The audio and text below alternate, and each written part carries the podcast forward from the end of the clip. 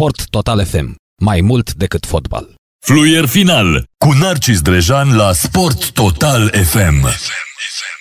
Bună seara, bună seara și bine v-am regăsit, dragi radioascultători și dragi radioascultătoare, după 13 mm, zile de pauză. Da, cauzate de o intervenție chirurgicală neașteptată, dar totul este bine și cel mai mult mă bucur că în urma acestei intervenții chirurgicale uh, vocea mea și-a recăpătat rezonanța de altă dată și mi-au spus doctorii se aude mult mai clară și mult mai bine.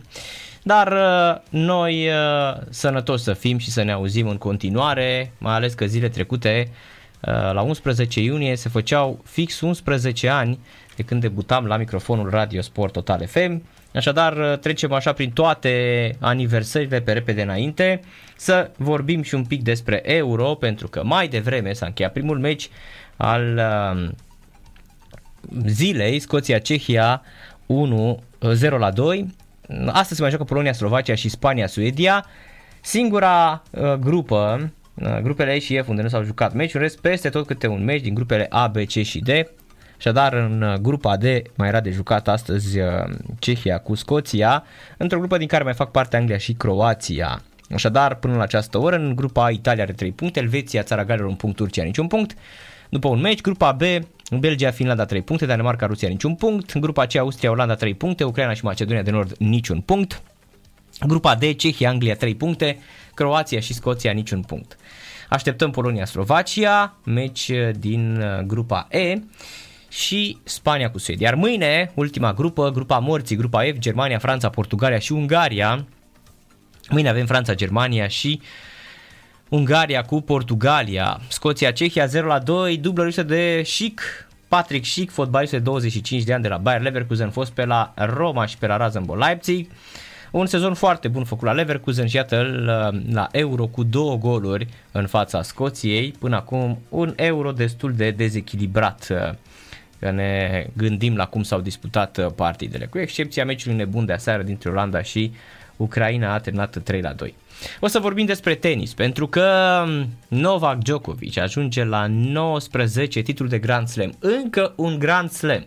Wimbledon, US Open, unul dintre cele două să le câștige Novak Djokovic și îi egalează pe titanii Roger Federer și Rafa Nadal. A fost un an excepțional pentru uh, Novak Djokovic, sătul cumva să audă că nu-i mai merge jocul, că nu mai are returul de altă dată, serviciul de altă dată. În continuare, Novak Djokovic a demonstrat și acum la Roland Garros că are cel mai bun retur din uh, circuit și poate cel mai bun retur din uh, istoria uh, din istoria uh, tenisului.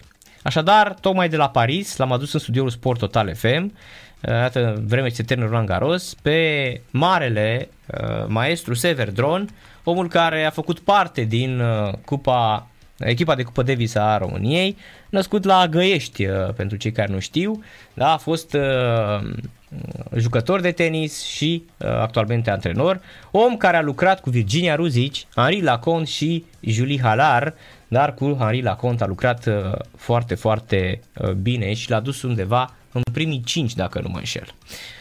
Bună seara, domnule Dron! Bună seara, mulțumesc de prezentare, dar nu merită atât de multe. Apropo, pe Harila Cont pe 5 l-ați dus, pe locul 5? A fost până pe locul 3 la un Sau moment 3? dat. 3 la un da? moment dat, da, da, da. Și a reușit, a făcut o finală, din păcate, ratată la Roland Garros împotriva lui Villander. Uh-huh. A fost 88. O istorie, da, a fost o istorie interesantă, dar uh, nu știu dacă e cazul să o povestim aici, dar uh, în orice caz a fost un jucător uh, foarte talentat, un jucător care cred că astăzi nu mai poate să existe, e un jucător care a continuat pe drumul lui Năstase, să spunem, care a început cu fantezie, după aceea McEnroe și în, uh-huh. cam în același gen. Iar Lecont uh, era din același gen, talentat și un pic nebun pe teren nebunia asta era uh, pozitivă sau uh, uh, riscantă de cele mai multe ori? Era pozitivă, dar câte, de câteva ori era și riscantă, adică nu-și mai dădea seama ce se întâmplă, cum s-a întâmplat în finala de la Roland Garros. Uh-huh. Uh, pot să vă povestesc anedo- anecdota că e interesantă, adică uh, el, uh, știți că nu a prea, pe vremea aceea nu mai avea verbul, cum ce francezul, nu știa să vorbească la, la televizor sau cu lumea și atunci l-a rugat pe un domn care era uh, primarul de la orașul Noi să-i facă un discurs, care era un avocat mare și acest avocat a făcut două discursuri, unul în care dacă câștiga, cum să mulțumească tuturor celor care, și unul dacă pierdea. Dacă pierdea, trebuia să spună, uite, din păcate, jocul meu n-a mers așa bine. În fine, uh, istoria a fost că el, când a ieșit din birou de la avocat, a spus, zice, domnule, ce dracu dă ăsta discurs că pierd și a luat discursul uh, care, care l-a pierdut și l-a aruncat la gunoi. și când a ajuns în final a pierdut cu Vilander, a scos hârtia din buzunar, era hârtia când câștigase și a început da. un discurs ca și cum ar fi câștigat uh, Roland Garros. Genial. Iar tot publicul a început să fuduiască, să, săracul n-a, n-a, n-a, n-a, n-a conștientizat. N-a conștientizat și n-a trăit o clipă bună și ca să vă spun toată istoria, acest avocat care a făcut, mai târziu a devenit președintele Franței, e vorba de Nicolas Sarkozy. Vă dați Fabulos! El, el asta, asta e plăcea lui, să meargă să vadă pe toată lumea și, uh-huh. înțelegeți, dar după deci aceea... Sarkozy a făcut acel... Sarkozy a făcut discursurile, da.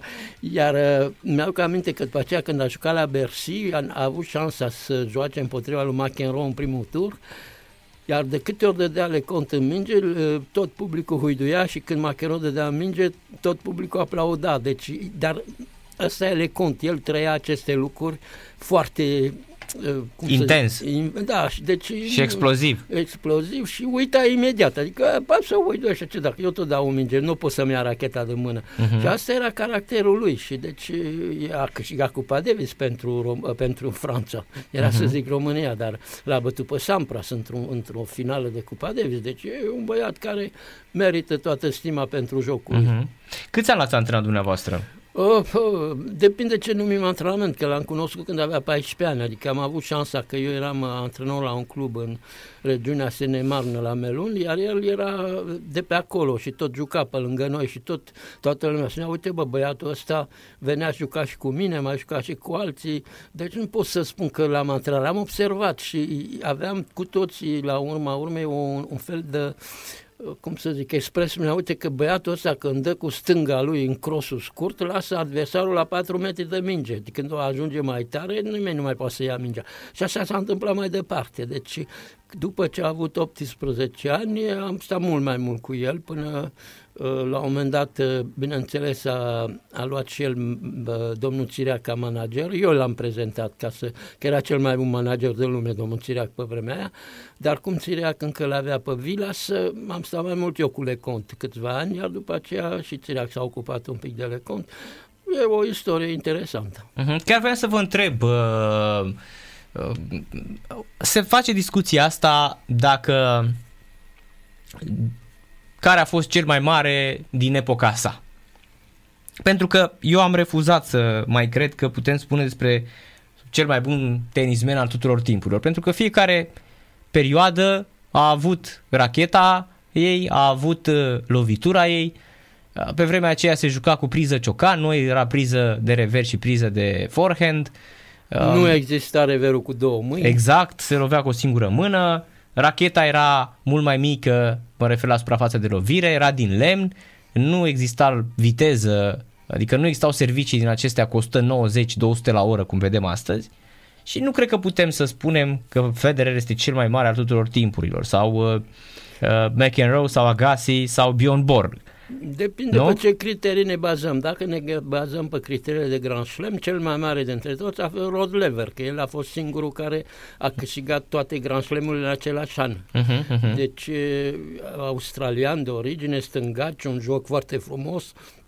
Lângă el a fost Ken Roswell, care a fost al doilea în lume, deci uh-huh. în același timp, adică neșansa a fost una ca și pe vremea noastră, când jucam, ca acum când joacă Federer, Nadal și Djokovic, cum să-i împarți care e cel mai bun dintre ei. Sunt în aceeași perioadă, deci e uh-huh. foarte greu. Uh, după aceea a venit perioada marelui lift, care tot cu rachetele de lemn, unde cei mai buni au fost Vilas și Borg.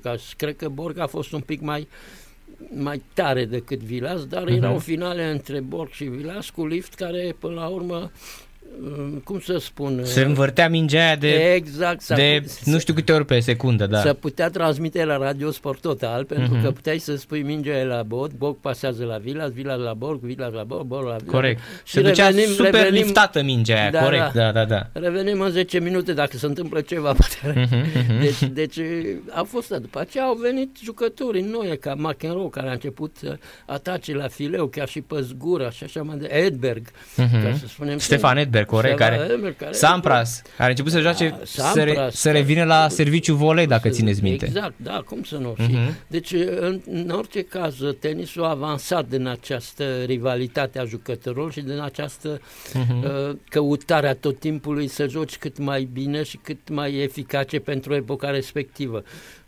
E greu de spus. Știu că Borg, uite, e încă o anecdotă, Borg a vrut să revină la un moment dat pe teren, dar a venit tot cu racheta lui de lemn și neșansa lui a fost că s-a înscris la turneul de la Monte Carlo și primul tur a căzut cu Lecont și Lecont uh-huh. a dat o bătaie de la rup, dar Lecont juca deja cu racheta de metal. Deja Lecont juca mai repede ca Borg, pentru că el nu juca liftat uh-huh. așa. Adică era, era un handicap pentru Bineînțeles, și Borg sportivul care juca cu racheta de lemn. Și atunci tot, toată lumea și-a dat seama că racheta de lemn nu mai are un viitor în tenis și uh-huh. a început, s-au făcut tot felul de rachete de metal, acum se fac rachete din tot felul de materiale. Carbon și... Carbon, carbon, uh-huh. titan, platină, uh-huh. tot ce vrei, să caute tot felul de lucruri, echilibruri, așa și mai departe. Deci, faptul că materialul a progresat mult în tenis, deci a făcut ca jucătorii să joace cât de în ce în ce mai repede, să servească de în ce în ce mai bine. Iar acest lucru i-a făcut să antreneze și ei diferit, pentru că înainte uh, Ă, dacă vorbim de turnee, se jucau turnee, dar iarna era o perioadă mai grea și deci și noi în România nu aveam ce face. Mergeam la postăvarul, ne antrenam, făceam schi, făceam uh-huh. patinaj ca să păstrăm pregătirea fizică ca să începem în primăvară, să jucăm pe martie-aprilie. Uh, cei care aveau șansa mai jucau până în America, dar nu se jucau atât de multe turnee, adică astăzi se joacă zi de zi și trebuie să fii o mașină de lucru, să, să fii un robot extraordinar ca să poți rezista cum, uh-huh. cum se joacă. Și avem exemplu Roland Garrosu, care până la urmă ne-a oferit câteva meciuri în 5 seturi care au fost uh, la limita pregătirii fizice, la da, limita da, da. rezistenței fizice a fiecărui jucător. Uh-huh. Și aici vedem cât de mult contează faptul că Nadal a pierdut să vedea că era un pic mai lent, un pic mai departe. Și de mai mice. obosit părea. Părea mai obosit, uh-huh. deci iată că până la urma urmei toate aceste lucruri fac ca tenisul să progreseze. Eu mă întreb ce o să se întâmple de aici înainte, pentru că am văzut acești jucători noi care vin, care încep să atace mai mult, uh-huh. care încep să facă scurte, care joacă mai variat. Deci noua generație vine, vine. Adică vă referiți la Tsitsipas, la Zverev? Zverev, Tsitsipas, chiar și la italianul ăsta care Muzetti, a reușit, Muzetti uh-huh. o școală italiană care a adus mulți jucători în ultimii Da, Sonego, Sinner. Exact. Uh-huh. Berettini, Berettini sunt, da. sunt acolo uh-huh. și dacă sunt așa de mulți jucători și ei când se antrenează tot timpul să împingă înainte. Și atunci această progresie a tenisului mă întreb ce o să se întâmple mai departe. Chiar dacă Djokovic a zis, zice, mai așteptați un pic că mai suntem aici, așa are dreptate, pentru că nu se lasă nici el, nici Nadal, nu o să se lase încă de tenis, pentru că deja Nadal a zis că vine la anul la Roland Garros. Deci... Da, mie mi se pare fabulos că ei în continuare domină competiția și cred că același lucru îl vedem, îl vedem și la Federer aproape de 40 de ani. Dacă n-ar obosi și n-ar uh, uh, cum să spun, n-ar fi avut pauze atât de mari, eu cred că Federer era în continuare, putea să prindă semifinală. Da, se putea și bine, acum ce să vă zic, putem să scriem istorie, istorie după, dar a fost chiar și curioasă tragerea la sus la Roland Garros pentru că francezii respectă clasamentul uh-huh. respectiv și până la urmă, dacă ne uităm pe tablou, Federer, Nadal și Djokovic erau pe aceeași, pe aceeași parte. parte. exact, da, deci, da. Și ați văzut că ce meciuri dovadă existau. că semifinala a fost între Nadal și Djokovic. Exact. Între, da, da, semifinala, da. Dar dacă mergeți la Wimbledon, ăștia poate să decide să-l pună pe Federer numărul 1, că ei n-au treabă cu clasamentul da. mondial. Ei au uh, regulile lor și spun, da, pentru noi Federer este cel mai bun pe iarbă, deci ok, e numărul unu și atunci altfel se întâmplă istoria uh-huh. la, la Wimbledon. Da, mie asta vreau să vă spun și eu. După ce am văzut finala de aseară, nu știu, am avut tot timpul impresia, după cele două seturi, că Djokovic va câștiga fără probleme. Pentru că ultimele trei seturi, ok, primele două sunt câștigate Tsitsipas. Joacă cu super avânt, dar în ultimele trei, cele câștigate, pe părerea mea categoric de nole, se vede clar că nu este momentul retragerii, pentru că nu are adversar. Și aici mă întorc cumva, uh, domnule Dron, la perioada când Nadal și Federer sau Djokovic aveau 18-19 ani și dădeau de pământ cu uh, cei de pe locul 1. Pe când ăștia tineri de astăzi nu reușesc să dea de pământ cu locul 1 mondial.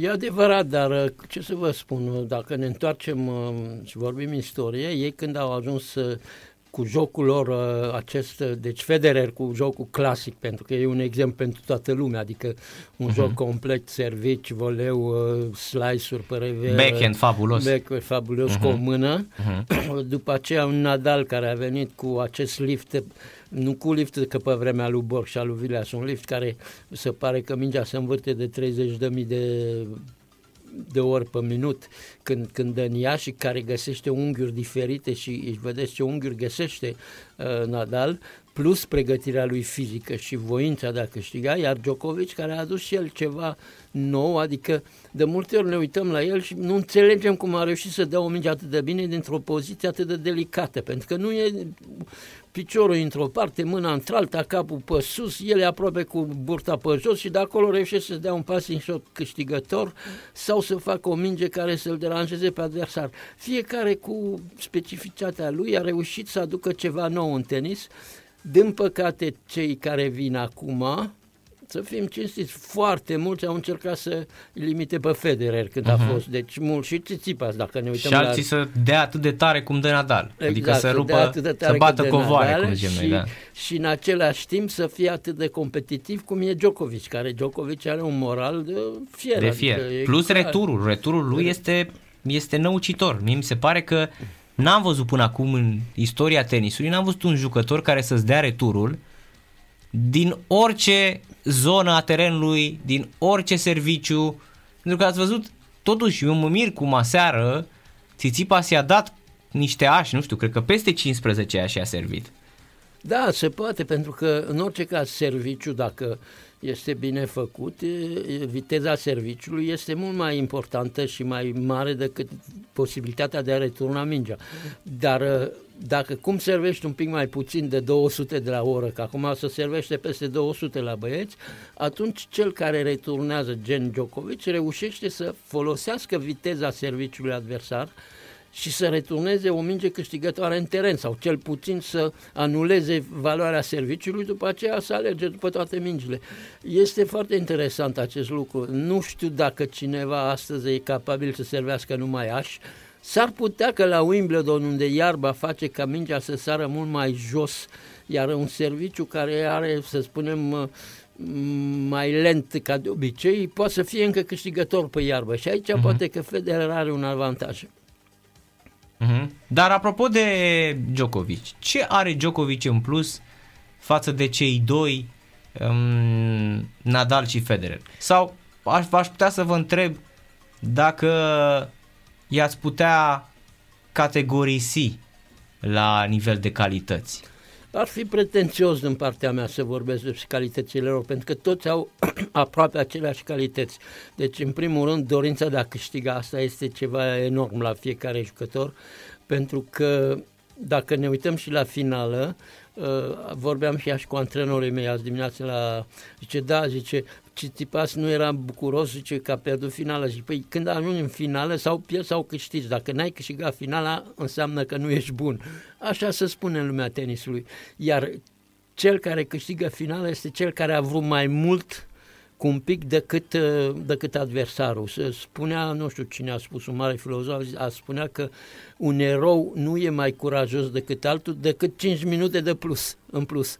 Deci acele uh-huh. 5 minute când se decide jocul, nu trebuie neapărat la sfârșitul meciului.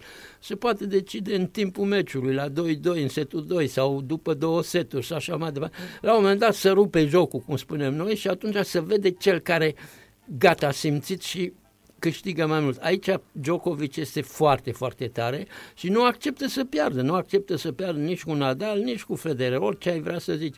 Iar după aceea cred, părerea mea este că el a adus ceva nou în, în tenis, Uh, iar o să fac un pic pe savantul, că Arșimede a zis la un moment dat, dați-mi un punct în univers și vă mișc pământul. Uh-huh. Punctul lui e mingea, deci mingea poate să vină oriunde și el, de câte, de câte ori, dacă ne uităm la reverul, el sare și dă mingea de, în, săritură, adică punctul lui da, de da. sprijin da. este mingea și acolo a reușit el să aducă ceva nou, pentru că toți antrenorii, toți spunem, dacă nu te ape, nu apeși bine cu piciorul pe pământ și nu știu ce și nu poți să rezisti la viteza adversară, el rezistă și când mingea e în aer.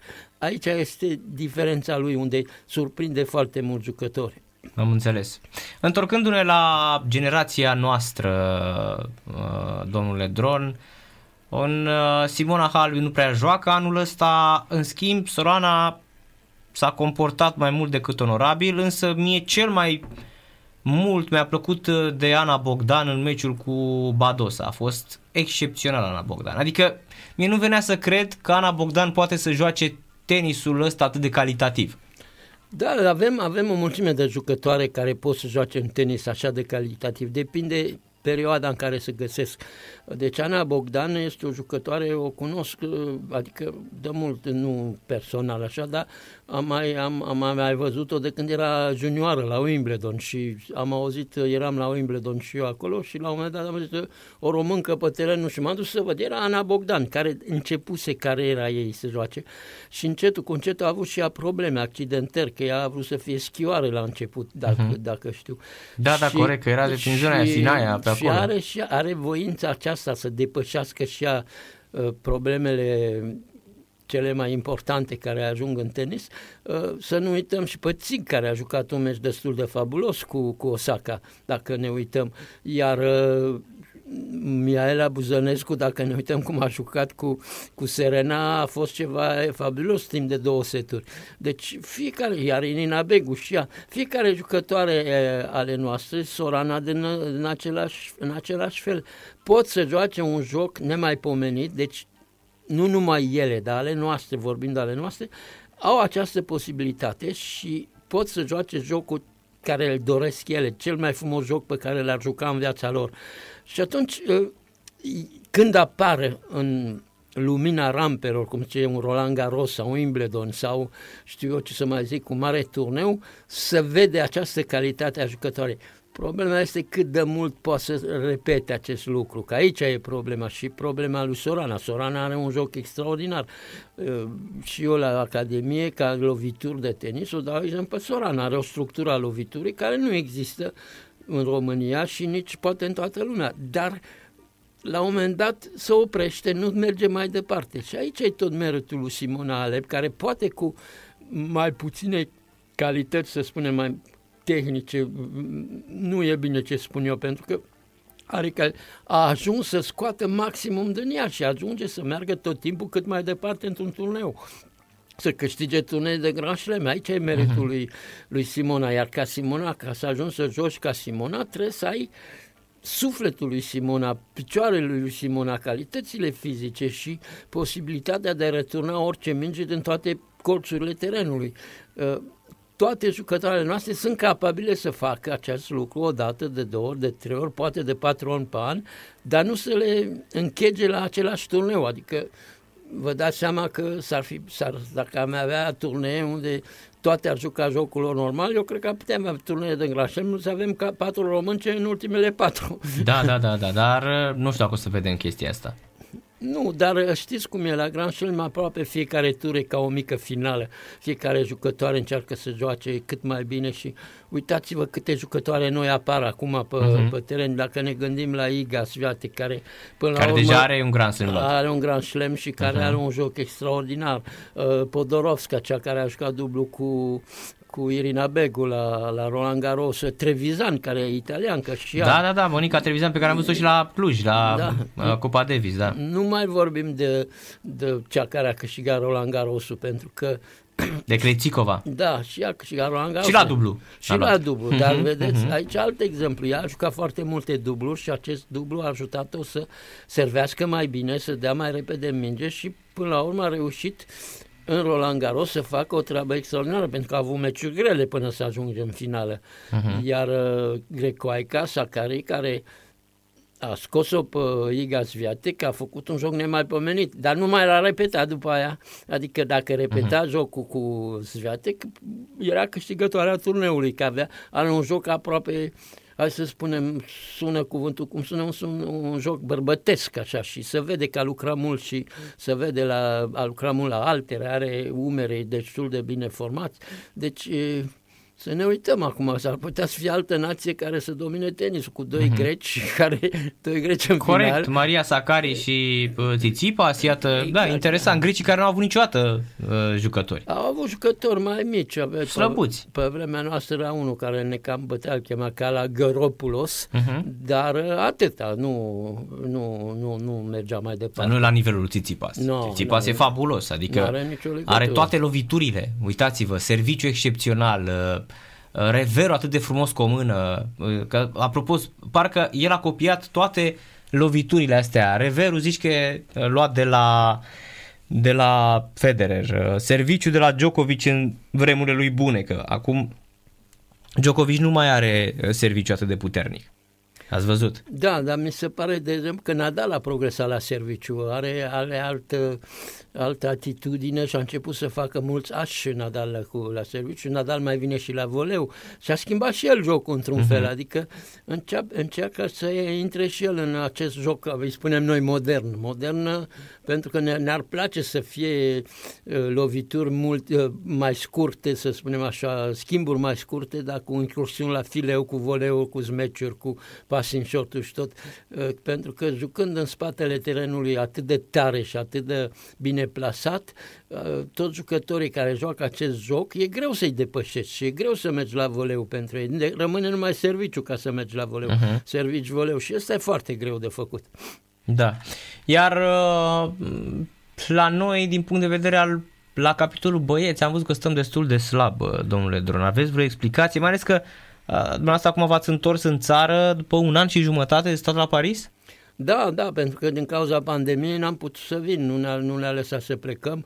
A fost și România întâi pe culoarea roșie, după aia Franța s-a fost și galben și roșu, acum România a devenit verde și Franța a devenit și ea verde, deci avem dreptul să venim, adică puteai să vii în caz excepțional, dar eu nu, nu sunt un caz excepțional, sunt un antrenor de tenis normal la o academie de tenis care se ocupă de copii, deci nu sunt o necesitate absolută de a veni în România, dar uite uh-huh. cum am putut, am venit, pentru că mi-e dor, mi ador de România și de copiii de la mine de la academie. În ceea ce privește băieții, ce să vă zic, uh, România a avut șansa că la fete uh, începând cu Virginia Ruzici, să nu uităm pe Mariana Simeonescu și Florența Mihai, care erau în aceeași generație. Da, Dumnezeu da. odihnească că s-a stins Florența. Da, săraca, da. Au avut uh, rezultate bune și la Roland Garros și în toate turneele. Iar după aceea a fost altă generație care a venit și s-a bazat de Ruxandra Dragomir, Irina Spârnea. Deci au fost alte jucătoare care au venit uh, după aia. Și deci pe acest baza jucătorilor care joacă bine, au, ele au fost un exemplu pentru cele jucătoare și cred, cred că la un moment dat antrenorii din România și forurile conducătoare și-au dat seama că era poate mai ușor să vii mai sus cu fetele decât cu băieții, pentru că vă, vă dați seama ce era la băieți, cu Federer, cu Vilas, cu toți așa mai departe. L-am avut pe Andrei Pavel, care în orice caz a fost un mare uh-huh. jucător, uh-huh. dar din păcate nu a reușit să tragă el capul, să aducă după el, dar nu e singurul, Macron nu e antrenor, Lecon nu e antrenor, Edberg uh-huh. nu e antrenor, tot Sampras nu e, toți acești mari jucători și-au trăit viața lor ca jucători, sunt buni de dați exemplu, sunt buni ca să vină să-i vadă copiii, dar nu au reușit să aducă ceva în plus, ca să spun așa ceva, ca să găsim acel talent pentru că românul e talentat la tenis, orice am vrea să spunem noi, e talentat, știe să joace, parcă racheta e ceva prelungit la mâinile lui, Uh-huh. Adevărul este că ar trebui să luăm exemplu, să, o să zic că lumea a urât despre mine, dar să le luăm exemplu din trecut, pentru că în trecut, când se făcea sport și când era cineva talentat, imediat în jurul lui se creau anumite lucruri. Nu numai lui, dar erau mai mulți, deci se creau stagii, cluburile aveau uh, uh, cluburile aveau multe, ca să spun așa, programe de pregătire. Eu am, eu am trecut până aceste stadii. Eu am fost uh, Uh, crescut la tânărul dinamovist de antrenor uh-huh. Aurel Segărceanu, care era un uh, pedagog extraordinar. Deci, fiind la tânărul dinamovist, am trecut toate treptele până să ajung la Dinamo cel Mare. Uh-huh. Era bunicul Segărceanu sau avea legătură cu... Aurel, Aurel Segărceanu. Aurel Segărceanu nu, nu? nu Florin, tata lui... Tata, tata lui Florin. Tata lui Florin. Uh-huh, uh-huh, uh-huh. Iar eu, ca să vă spun asta, eu sunt nașul lui Florin, eu l-am botezat. Deci, uh, n-are importanță, dar ca să spun așa, și la fotbal, la Dinamo, văd ce se întâmplă, dar la Dinamo avea secția de junior, secția de tine, sec... să muncea, deci dacă n-aveai jucători, îi luai de la secția ta unde se pregătea. Acum să cumpără peste tot, vorbesc de fotbal. În tenis e mai greu să cumperi, pentru că fiecare tenis e individual, ca să spun așa ceva, uh-huh. e greu, dar dacă am reușit să-i adunăm pe toți, să spunem că sunt cluburi în țară care sunt foarte bine structurate, care au antrenori foarte buni, uh, sunt câteva în București, sunt uh, la Cluj există un club extraordinar, la Timișoara, la Galați, la Iași s-au creat, deci avem centre unde dacă reușim să adunăm acești băieți care să sunt talentați să-i adunăm, să se întâlnească cât mai mult între ei, nu numai în turnee, pentru că când se întâlnesc în turnee, fiecare vrea să-l bată pe ălalt, dar nu vrea să învețe de la el. Așa uh-huh. că dacă faci un stagiu de o săptămână și te gândești, înveți de la fiecare. Eu așa am învățat. Adică am fost în, în multe uh, centre de pregătire, la Brașov, cu un domn care se numea Racoviță, care, care ne-a învățat o mulțime de lucruri. El ne-a învățat efectele. Am fost la Târgu Mureș, de unde a ieșit uh, Tomaovici. Nu vă mai spun de la Câmpia Turzii, vedeți Câmpia Turzii, de unde a ieșit Santei, Boldor, Virginia Ruzice de acolo. Deci în fiecare orășel există aceste talente și dacă reușim să ne adunăm cu toții ca jucător și ca antrenor, ca să fiecare să învățăm de la celălalt câte ceva, pentru uh-huh. că mhm. nimeni nu deține adevărul absolut. Aici e marea greșeală, pentru că cred că și din păcate și antrenorii din România sunt mulți care cred că le știu pe toate. Nu le știm pe toate. De unde să le știm pe toate? E greu să le știi pe toate. Și atunci împreună putem să facem ceva. Dar din păcate încă tenisul românesc mm, și la fete și la băieți e încă dezbinat. Nu reușim să, să ne punem mă uit și la declarațiile lui Sorana când spune, o cunosc bă mult pe, pe Simona, dar n-am fost niciodată prieteni, am fost două lumi diferite. Deci fiecare și-a luat drumul ei la un moment dat. E păcat, pentru că cred că putem face ceva, mă uit la grupurile astea de italieni care au făcut ceva cu jucători vechi, adică Barazuti, Zugarelli, Panata, toți s-au implicat un pic în acest tenis și uite că au început să soate jucători. Nu mai vorbesc de școala cecă, da, care da, da, da, care este și astăzi incredibilă. Exact. Ă, problema, vedeți, se întâmplă, noi vorbim de noi, ne doar, dar ce se întâmplă la americani? De când n-am mai văzut americani pe, pe, pe sus în terenul de tenis și la băieți și la Foarte fete. bună observație, că în afară de Sirina... Da, deci aici e altă problemă, pentru că Mm,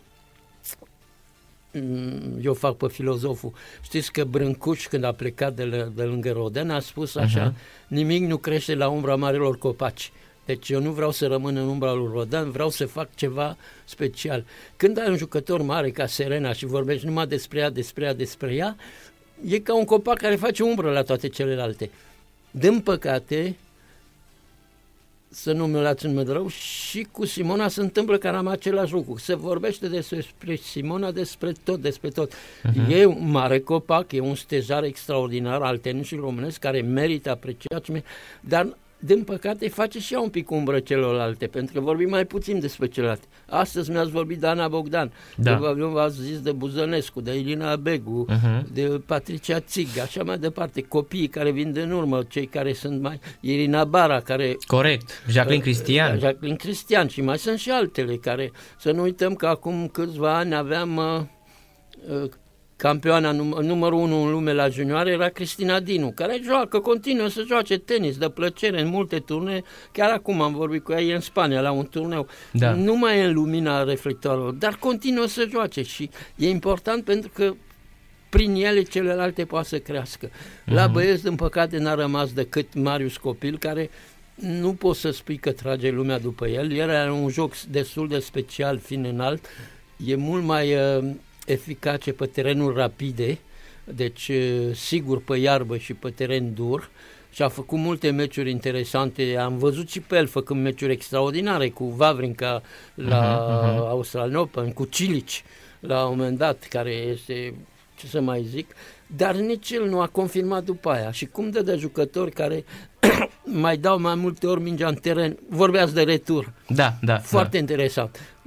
Încă are multe lacune la retură Marius, pentru că cu servici ca el nu există mulți în Da, lume. așa, El are un servici- serviciu impecabil. Dar cu returul până face un break să căsnește, să căsnește foarte mult. Mhm. Și atunci, e- din păcate, nu știu cum lucrează în acest moment, dar ar putea, dacă ar lucra și el mai mult returul, cine știe, poate, pentru că serviciul e nemaipomenit, este un serviciu și are dorința să joace. Da, e Al- printre cele mai bune din, din, din, da, din tot uh, circuitul. din tot circuitul, da, Mhm, e, mhm. că e, e adevărat. Da, da. Din păcate, a, acum are și o vârstă.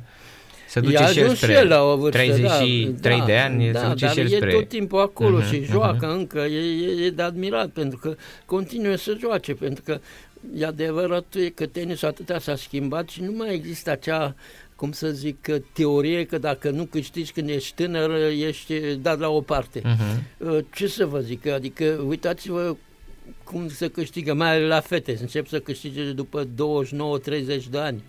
Uh, Acum câțiva uh, ani în urmă, mulți ani în urmă, uh, am văzut un interviu în uh, sportul popular, cum zicea pe vremuri, Mhm, al mhm. lui Ion Țireac. Da. 23 de ani și scria veteranul Ion Țireac la 23 de ani și îl întreba cine vin tinerii din spate și a Mhm. citit pe Ilie Stase, pe mine, pe Boaghe, pe Popovici, eram noi patru mai. Noi aveam 17-18 ani. Deci El că avea, el Boaghe antrenează și astăzi, da, domnul. da, e un antrenor foarte bun. A Da, fost da, în da, Italia. antrenează și astăzi, să da, știți, da, da, la, da, da, e un la băiat Arena Națională acolo, la, la Vârgolici, pe l-am văzut. Da, e un băiat extraordinar și Mhm, uh, mhm. el uh, îl apreciez foarte mult pentru că când era mult mai tare ca mine, m-a luat lângă el la dublu și am câștigat multe dubluri cu el. Are și dânsul spre 80 de ani, nu? E aproape de 80. Aproape, da, da. Cred, Mhm. Dacă ne ar avea 79. Cam, Ce să- cam pe acolo, da. 79, da. 80. Mhm. Ce să Și zic? antrenează și astăzi, mi se pare fabulos. Da, da, nu, ea e și un pedagog foarte bun. Mhm.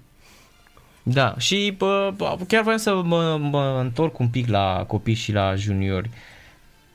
Care ar fi greșelile care se fac în România la nivel de tenis?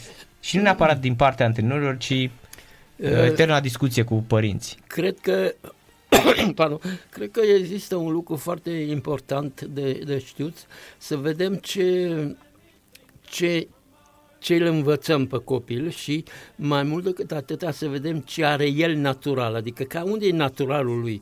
Pentru că la un moment dat când copilul, dacă vine să joace tenis, pentru că el dorește și simte și trăiește tenisul, putem face ceva cu el. Dacă e obligat de părinți, dacă din anumite motive, că să câștigă bani sau așa mai departe, nu poți să faci nimic cu el. Deci trebuie întâi să vezi dacă acest copil trăiește cu adevărat tenisul. Și când trăiește tenisul, înseamnă că are în el această sămânță să devină mare jucător de tenis.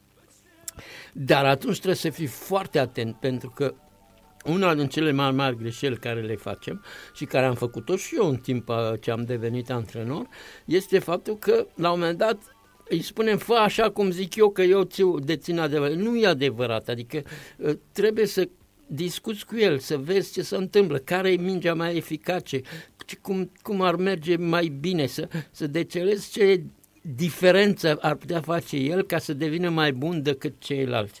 E foarte greu de văzut treaba asta și trebuie să fim atenți la acest lucru. Asta e primul lucru. Al doilea, să vezi care are acea grăunță de câștigător, pentru că grăunța de câștigător nu e dată la toată lumea, e, e undeva într-o, în sufletul jucătorului și când are această grăunță de câștigător, trebuie să fim atenți ca să o dezvoltăm cât mai mult. Aici nu suntem deștepți, nu suntem uh-huh. deștepți. Deci, adică antrenorul român are autosuficiență, asta vreți să spuneți asta, nu? Uh, n-aș spune cuvântul că pare prea dur, adică ar trebui să fim mult mai modești, să spunem, domnule, uite, eu atâta știu, altceva nu știu, sau asta știu, uh-huh. că nu putem să le știm pe toate. Uitați-vă ce se întâmplă la nivel înalt. Antrenor, diferență, coci, kineziterapeut, doctor, nu mai știu cât, în fiecare jucător are în jurul lui o mulțime de oameni, fiecare cu domeniul lui de activitate. Deci nu pot eu ca antrenor să fiu în același timp psiholog, antrenor fizic, coach și așa mai departe. Ei am partea mea. Deci Ă, toate aceste părți trebuie să se adune, să vedem, ă, uitați-vă dacă ne uităm la, ă, de exemplu, la Federația Franceză de Tenis, au un, a, care are acum un nou președinte care a jucat tenis. Uh-huh. Dar vreau să spun de ce ai făcut comitetul lor. Al noi avem patru oameni mari și lați care sunt acolo, votează și care în principiu le știu pe toate. Bine, asta e treaba lor. Eu îi respect pentru că merită, au jucat tenis, sunt oameni de valoare. Dar în Franța avem 39 de persoane în comitetul director. Există și un doctor, și un reprezentant al părinților, și un kineziterapeut, și un reprezentant de tenisul de, de plăcere și așa mai departe. Și toți discută între ei cum s-ar putea uh, ca tenisul să revină la nivelul la care era, că și Franța suferă acum de tenis, pentru că să ai turneu ca Roland Garros și să nu mai ai un jucător de ani de zile să ajungă nici măcar în semifinală, da, corect, corect. e o problemă. Deci, corect, francezii nu mai au nici la fete, nici, nici băieți, sunt uh, slăbuți. Au început să pună bazele unei noi uh, Uh, structuri de antrenament în care toată lumea își spune să particip și eu în luna septembrie, sunt convocat și eu și fiecare își spune părerea lui și de acolo să vor trage concluzii și să vedem ce se întâmplă. Uh, adevărul este că știm cu toții să facem jucători tineri, să facem juniori, dar nu știm să-i creștem după aia, să devină seniori. Pentru că, uite, ultimul câștigător Roland Garros e un francez. Mai auzim de el în câțiva ani, nu știu. Singurii care au da. reușit să câștige Roland Garros a fost uh, Simona Alep la junioare și a ajuns departe, un Vilander care a ajuns și el mai departe. Sunt foarte puține, să spunem, uh, cazuri care... De la juniori uh, confirmă de, de la și la seniori. La Cei uh-huh. care sunt mai în spate un pic, care doresc să ajungă și care au în față un obiectiv și chiar dacă n-au câștigat de la juniori, și continui să merg mai departe, pentru că e și natura care își face treaba ei. Mușchii cresc și ei, faptul că lucrezi și te duci mai departe. Mintea îți se corectează și ea și ce gândești altfel. Devii mai orgolios, vrei să faci lucrurile mai bine și atunci e clar că noi încă nu știm treaba asta și dacă te uiți, de exemplu, și la Longaras câteva învățăminte, uh-huh. se joacă în 5 seturi. Cât durează 5 seturi? Poate să dureze între exact. 3 ore jumate și până la 5-6 ore. Da. Cât durează antrenamentul la noi la tenis? O oră. O oră, dacă, și dacă vrem să fac, facem două ore. Deci... Greu am văzut, am văzut foarte, doar cei care fac de super performanță am văzut că fac copiii câte două ore, dar nu mai Bine că nu v-am răspuns eu la întrebarea asta, mi-a spus dumneavoastră, deci cum se poate să poți să aduci un jucător ca să nu reziste 3-4 ore pe teren? Pentru că așa se întâmplă. Ce se întâmplă? Uitați-vă schimbările care a avut Djokovic. Pierde două seturi la zero și după aia dintr-o dată răsuflă, nu știu ce face și devine altcineva. Devine, uh-huh. uite, acum începe drumul spre, spre final, spre câștig. Aici noi nu știm încă să facem și facem o oră de tenis și am văzut și eu o oră de tenis, hai facem o oră, gata, dar ultimul sfert de oră să face serviciu, hai să facem serviciu. Da, să dăm și servicii, corect. Dar serviciu cât e de important în tenis și retur? Câte antrenamente, nu știu dacă nu ați văzut, eu nu am văzut multe antrenamente unde să se facă servici și retur aproape la fiecare sfert de oră. Nu, nu am Pen- văzut nici pentru- eu. Și pen- gândiți-vă că eu merg de 8 ani la tenis Exact, pentru că și nu văd așa ceva. Este, este prostia noastră omenească că dacă joci și toți cei care joc, păi ce, nu mai dă minge, acum face servici retur, să dea minge, uite, să mai dea minge. Dacă vrem să ne bazăm pe tenisul modern, trebuie să f- antrenăm aceleași elemente care sunt evidente astăzi, cum a spus dumneavoastră, returul. Ați văzut dumneavoastră antrenamente de retur? Nu. Vedeți? Deci, Și este atât de important, este Exact. dintre cele mai importante.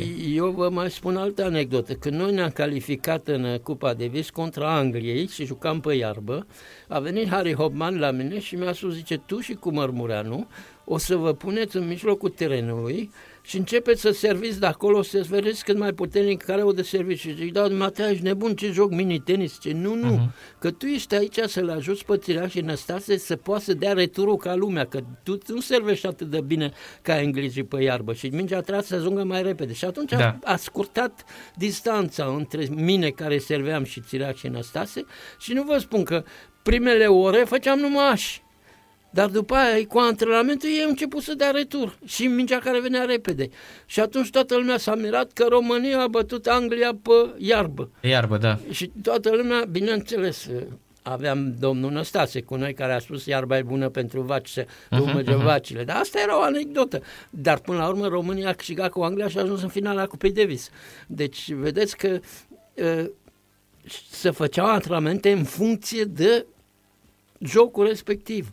Aici am învățat de la Harry Open, care are unul, după părerea mea, este cel mai mare antrenor care a existat în, în această lume a tenisului. Și ce mai, că, dacă vă plac poveștile mele, știți că el, pe vremuri, când australienii, care au cei mai buni jucători de tenis din lume la un moment dat, din cauza englezilor care au introdus tenisul acolo, veneau în Europa ca să facă turnee. Dacă când veneau, veneau pentru 6-8 luni de zile. Nu din cauza pandemiei, cum a venit Barte acum. Că Da, săraca. da, da, da, da. Ei veneau și, Și-a și atunci- plecat. și au venit cu vapoarele și când veneau pe vapoare, Harry Oman a trebuit să găsească o soluție ca să-i antreneze pe jucători. Soluția care a fost? S-a dus, s-a dus în cala vaporului, a luat un coș de mingi, a pus mingile acolo și dai cu coșul la mingi, voleuri, fă tot, tot, tot ce pot. Și de acolo am ajuns la antrenamentul care se numește Harry Homan. Și astăzi toată lumea folosește coșul, pentru că Harry Homan la, nu mai știe nimeni de ce, dar el le făcea cu cu, deja cu o intuiție ca să vadă și toată lumea se mira că de ce australienii au voleurile atât de bune. Uh-huh. Deci vedeți că de acolo a venit, e antrenat la voleu. Aici este toată treaba, dacă noi reușim să diversificăm antrenamentele, să, să reușim să căutăm această sămânță în jucătorul care este uh, cu siguranță că dacă reunim toți jucătorii tineri din țară la un moment dat găsim pe cine. Nu se poate să nu existe în România acest, mm. acest om. Vorbesc de băieți, pentru că la fete încă avem puțin timp, avem de câștigat, dar și la ele trebuie să lucrăm mai departe, ca să nu ajungem la... Da, generația de fete e foarte bună, adică de câțiva ani tot viez, dar la, din păcate la băieți nu îi vine nimic din urmă. Da, e, e adevărat. Nu și- știu Gianul ăsta, copilul ăsta, că tot îl văd pe la turnee și am văzut că a fost partenerul de dublu al lui Muzetti. Da, care... da, da, pe, da, ce să mai zic, pe vremuri am avut și noi un jucător care era partener de antrenament al lui Federer, era Luncanu, Luncanu care uh-huh. a fost campion la, de junior, unul din cei mai buni de lume, stângaci, și din păcate și el s-a pierdut pe drum și mm, îmi pare rău că îl cunosc bine și țiu mult la acest băiat Luncanu care, da, uite, și el a dispărut de pe, de pe linie, deci păcat că stângaci, cum era și mare talentat, nu a reușit să facă și el această diferență când, când juca pe teren.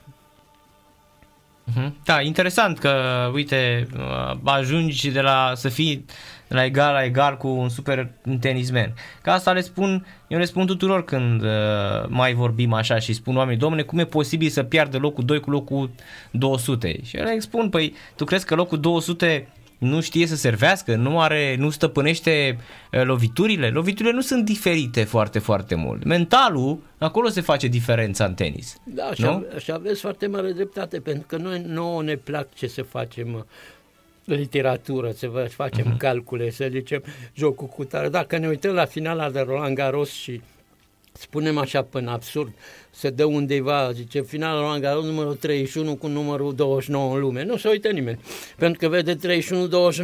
Dar dacă vezi numărul 1 cu numărul 2, toată lumea să se uite și poate să fie un meci urât, pentru că și ei poate să joace prost odată. Uh-huh. Deci, până la urmă, urmei, această literatură care o facem în jur Uh, este interesantă pentru tenis, pentru că tenisul trăiește și din această cultură a literaturii și, și așa mai Corect. departe. Fiecare fată și fiecare jucător are istoria lui. Uh, ați văzut că, de exemplu, fata care a câștigat uh, la Roland Garros, uh-huh. ea s-a, s-a dus cu mâinile spre cer și a zis, sper că de acolo sus mă aude și vorbea de Jana Novotna, care a fost o mare jucătoare de Fabuloasă, tenis. care a, care a murit de curând, da. A murit uh-huh. curând de cancer. Uh-huh. Iar Tsitsipas, înainte de finală, din păcate, a plecat pe lumea cealaltă bunica lui, care... Uh-huh. Uh, alt exemplu care, care ținea la el și care cu siguranță l-a educat și pentru că e un domn pe teren Tsitsipas, ce să mai spunem.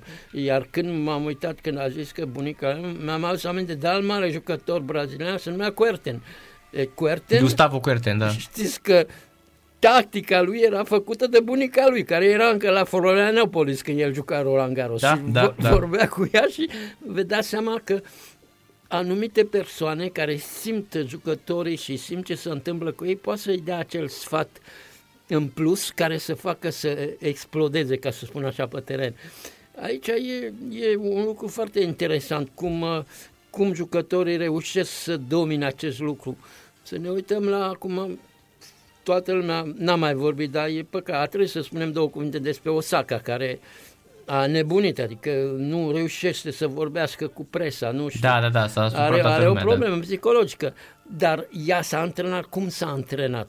Că dacă era în Franța, în fiecare săptămână există cursuri cum să vorbești la presă, cum să discuți, cum să te uiți la cel care te intervievează, pe ce lume ești, pe ce lume trăiești, ca ce e la nivelul mondial, dacă te întreabă așa, așa. Ei sunt învățați Uitați la orice copil din Franța, dacă îl de la 14 ani, știe să vorbească cu presa, parcă e născut acolo. Pentru că sunt cursuri și aici să fac. Osaka uh-huh. nu a avut treaba asta să facă și e foarte greu să fii natural, natural maximum ca să, să poți să, să te joci cu presa, dar n-ai cum, pentru că ei presa interpretează până la urmă, urmă și noi vorbim aici la, la radio și interpretăm, dar avem noi dreptul să interpretăm, să judecăm un jucător, să dăm niște verdicte, asta e bun, asta e... Nu, trebuie să spunem exact, după părerea mea, cum sunt lucrurile, iar după aceea oamenii să judece în ținea lor, să, ne, să spună ei, uite, a spus domnul domnul așa ceva, dar e o aiureală. După Roland Garros, când a câștigat Iga, eu am făcut un fel de învățăminte după Roland Garros și am transmis uh-huh, antrenorul uh-huh. meu și nu știu. Și am spus că mi se pare că nou tenis este să dai mai repede minge, să o iei mingea de urcare, să începi să faci mai multe scurte, ă, să fii mai agresivă pe teren, să nu știu, nu să dai mingea înapoi din spatele terenului cât se poate de tare. Corect. Așa am spus, asta a fost părerea mea. Dar după aia am primit niște răspunsuri care ce, păi ce tu, habar n-ai despre tenis, n-ai văzut tenisul cum se joacă acum, nu se joacă cum zici dumneata. E adevăr și respect uh, părerea celui care a scris acest lucru. Dar asta e părerea lui. Imaginați-vă că suntem doi antrenori de tenis și avem jucători sau jucătoare care vin la noi pe teren. Cum îi antrenăm fiecare? El cu sistemul lui, eu cu sistemul meu? Ar fi bine să ne înțelegem amândoi, pentru că e bine să dai și tare minge din spatele terenului, dar e bine să știi să faci și scurte, e bine să ataci și mingea mai repede, e bine să servești bine, uh-huh. e bine să știi să dai în retur, că dacă vorbim despre retur și m-am uitat la fete, chiar vorbeam cu o fată care mă ocup de ea un pic uh, așa până, care m-a ajutat să spun așa, să ies, să ies bine din pandemie, pentru că apare în fiecare zi avem discuții pe WhatsApp. Uh, nu vreau să dau numele ei la, la, la radio acum, dar ea, dacă aude știe de ce e vorba. Uh-huh. Și vorbeam de retur. Vorbeam de retur, deci, și spuneam, păi toată lumea ce a făcut break, a făcut break, a făcut break. Eu zic, trebuie să spunem la fete că brecul se face când câștigi serviciu acum, nu când câștigi returul. Exact, exact. Foarte exact. multe ved că toate știu să dea retur, mai ales că la fete serviciul nu e atât de puternic ca la băieți. Deci să uită, deci de multe ori și eu m-am uitat, uh, să spunem, iară, o luăm exemplu pe Simona, când Simona avea minge uh, s- uh, de set sau nu știu ce, sau un ghem în plus, dacă ea era la retur, era aproape sigur că câștigă. Spuneam, a, gata, dacă dă uh-huh. retur, ce- cei care comentau spuneau, a, a servește adversara, dar servește... Pe asta era mai interesant pentru mine, pentru că știam că Simon are unul dintre cele mai bune retururi din lume. și atunci... Da, și a ajutat-o foarte mult, corect, în circuit. Deci, până la urmă, returul ei a devenit o armă extraordinară și a reușit să, prin acest retur, să, să câștige foarte multe meciuri. După aceea și-a îmbunătățit și serviciul, a mai mers și la voleu și uh, a început să facă puncte de situații dificile, care toată lumea spunea de o pe sus ca să mai aștept. Ea nu dă pe sus nicio minge, asta este uh, calitatea ei ca să dea minge cât mai tare și bravo ei, de acolo am învățat și eu multe. Da, dar uh, întorcându-mă un pic la, uite, la ce se întâmplă și prin România, m, chiar voiam să vă întreb pe dumneavoastră, domnule Dron. Am avut așa o dezbatere întreagă și niște discuții cu radioascultătorii în contradictoriu, nu înțeleg de ce și de unde există m, agresivitatea asta la adresa lui Ilie Năstase. Și eu am spus că mie mi se pare normal, chiar dacă este în viață, Ilie Năstase, să aibă parte de o statuie în România. Și este o discuție uh, care nu mai are nevoie de nicio uh, necunoscută. Toată lumea știe exact pe ce este vorba. Faptul că Ciprian Marica i-a construit o statuie și el solicită autorităților locale din București să îi să-i posteze undeva această statuie, da? să-i o monteze într-un loc bine cunoscut al Bucureștiului. Și sunt foarte mulți, nu sunt împotrivă. Și vreau să vă întreb dacă dumneavoastră Eu aș sunteți de spune acord. mai multe lucruri aici, pentru că îl cunosc pe Elie și îl admir, l-am admirat ca jucător. Drumul lui după aceea în viață mi se pare destul de caotic, ca să spun așa ceva, dar nu are nicio legătură cu marele jucător care a fost. Uh, Statuia cu siguranță că o merită, dar statuia ar trebui făcută, am tot mare respect pentru domnul Marica, ar trebui făcută de cei care îl înconjoară în tenis, adică din partea tenisului să fie făcută, de Federația Română de Tenis, de Ministerul Sporturilor, așa cum are Pațachin uh, acea statuie. Deci Mhm. asta Sau este- uh, Lia Manoliu la, Ia Manoliu. Mhm, mhm. Deci- la Hotelul Sport acolo. Deci uh, trebuie făcută din uh, oamenii sportului, pentru că cei din sport îl apreciem, deși Năstase a trecut beț pe linia sportului, e apreciat de foarte multă lume ca jucător. Mhm. Acum, uh, problema, uh, când el începe să vorbească, eu sunt foarte atent și foarte circumspect, pentru că a spus, zice, ce are francezul ăla, are statuie acolo în piață. Dacă e o glumă, e o glumă. Și o iau ca glumă. Dar dacă nu e o glumă și crede ce spune, e grav. Îmi pare rău pentru el, dar Charles de Gaulle a fost un om extraordinar în lumea, în lumea mondială. Uh, El a reușit să întoarcă Franța împotriva uh, nazismului și a reușit, e, e, e cineva, a făcut ceva. A, după aia Franța s-a dezvoltat pentru că a fost, e un general care a făcut ceva în această lume, a, lăs, a, a rămas în istoria lumii. Deci uh-huh. e, nu poți să te compari cu Charles de Gaulle, cât de năstas ai fi tu cu tot respectul care îl am pentru domnul Ilen Stase, el a scris, a scris o istorie în lumea tenisului. Ok, o istorie care merită să fie văzută, ca să fie, să fie remarcată, să fie așa, dar nu să înlocuiești istoria lui cu istoria lui Charles de Gaulle, adică se, se, părerea mea e mă opresc aici, pentru că am spus, dacă e o glumă din partea lui, ok, dar dacă mergem mai departe, nu mi se pare că a judecat destul de bine. Am înțeles, adică în comparație cu Charles de Gaulle. Exact. Faptul că Charles de Gaulle... Adică- Bine, el se referă la faptul că Charles de Gaulle n-a făcut nimic pentru România, încât să merite o statuie și că el știe ce a făcut pentru România. Și aici e o discuție, da, dar uh, ce a făcut Charles de Gaulle pentru Europa întreagă a făcut și pentru România, că altfel nici România nu mai era eliberată ca să În fine, nu, e o discuție foarte, Mhm, foarte complexă. Com- complexă, Mhm, dar uh, mhm. încă o dată respect pentru domnul Marica care a făcut statuia lui Ilie Năstase, dar în același timp eu cred că dânsul ar fi trebuit să meargă la, la, la să vorbească pentru Ilie Năstase, să lăsăm pe Ilie să cum e el, adică natural, să nu, să nu se exprime el.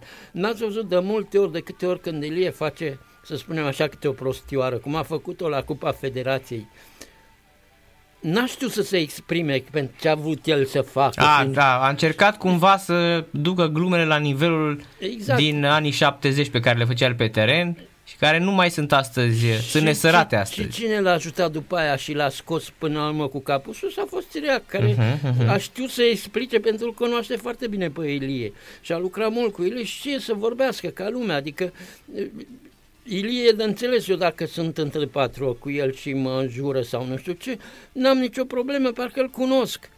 Dar eh, alți, alte persoane care nu-l cunosc și care se întâmplă în alte parte, el nu știe să exprime ceea ce e adevărul lui, adevărul lui, care adevărul lui era în racheta lui, era ceva extraordinar în racheta lui când, când juca, era, era o minunăție, era ceva magic, deci aici, din păcate, ca toți cei care au fost geni în tenis nu știu să explice ce se întâmplă. Îl întreb cum dai cu dreapta, ce uite așa, dar nu poate să spună. Da, nu, n- n- nu, ex- nu găsești o explicație pentru Dar nici, lovitura nici aia. nu o caută și nu e rolul lui să o caute, e rolul nostru din jur să o căutăm, să vedem ce se întâmplă, pentru că foarte mulți jucători au încercat să-l imite pe Ilie, dar au imitat, da, știți cum e, imitația nu are aceeași valoare ca originalul și atunci până la urmă toți ne dăm uh, un pic, uh, jucăm ca Năstase tenis, dar nu e adevărat, ca el, uh, aici, aici este meritul lui și meritul lui ca sportiv Mhm. și așa mai departe și mă opresc aici cu, cu discuția pentru că în restul viața lui privată și ce ați spus mai, a, nu, nu, nu, nu mă interesează, adică Am înțeles. spun Mhm. no comment, cum se zice pe engleză. Da, da, da. Uh, Ce o să faceți în continuare, domnule Dron? Cât mai rămâneți în România? Pe acum deja m-am pregătit să rămân vreo trei luni, avem uh-huh. niște proiecte foarte interesante, deci eu am mai multe proiecte care sper să le duc, uh, să încep, începem de la zero, adică e clar că, deci unul dintre ele se numește uh, Cupa Federației pentru Viitor.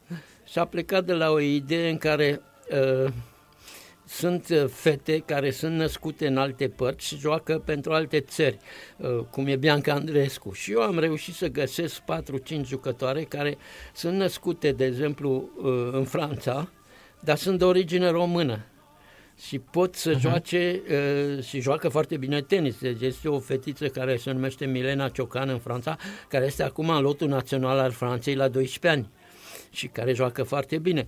Avem altă fată care părinții ei au reușit să joace, a- o, ea începe să fie deja cunoscută în România, Ștefania Bojica se numește. A, o știu, o știu. A câștigat da. naționale de 16 ani și la simplu și la dublu.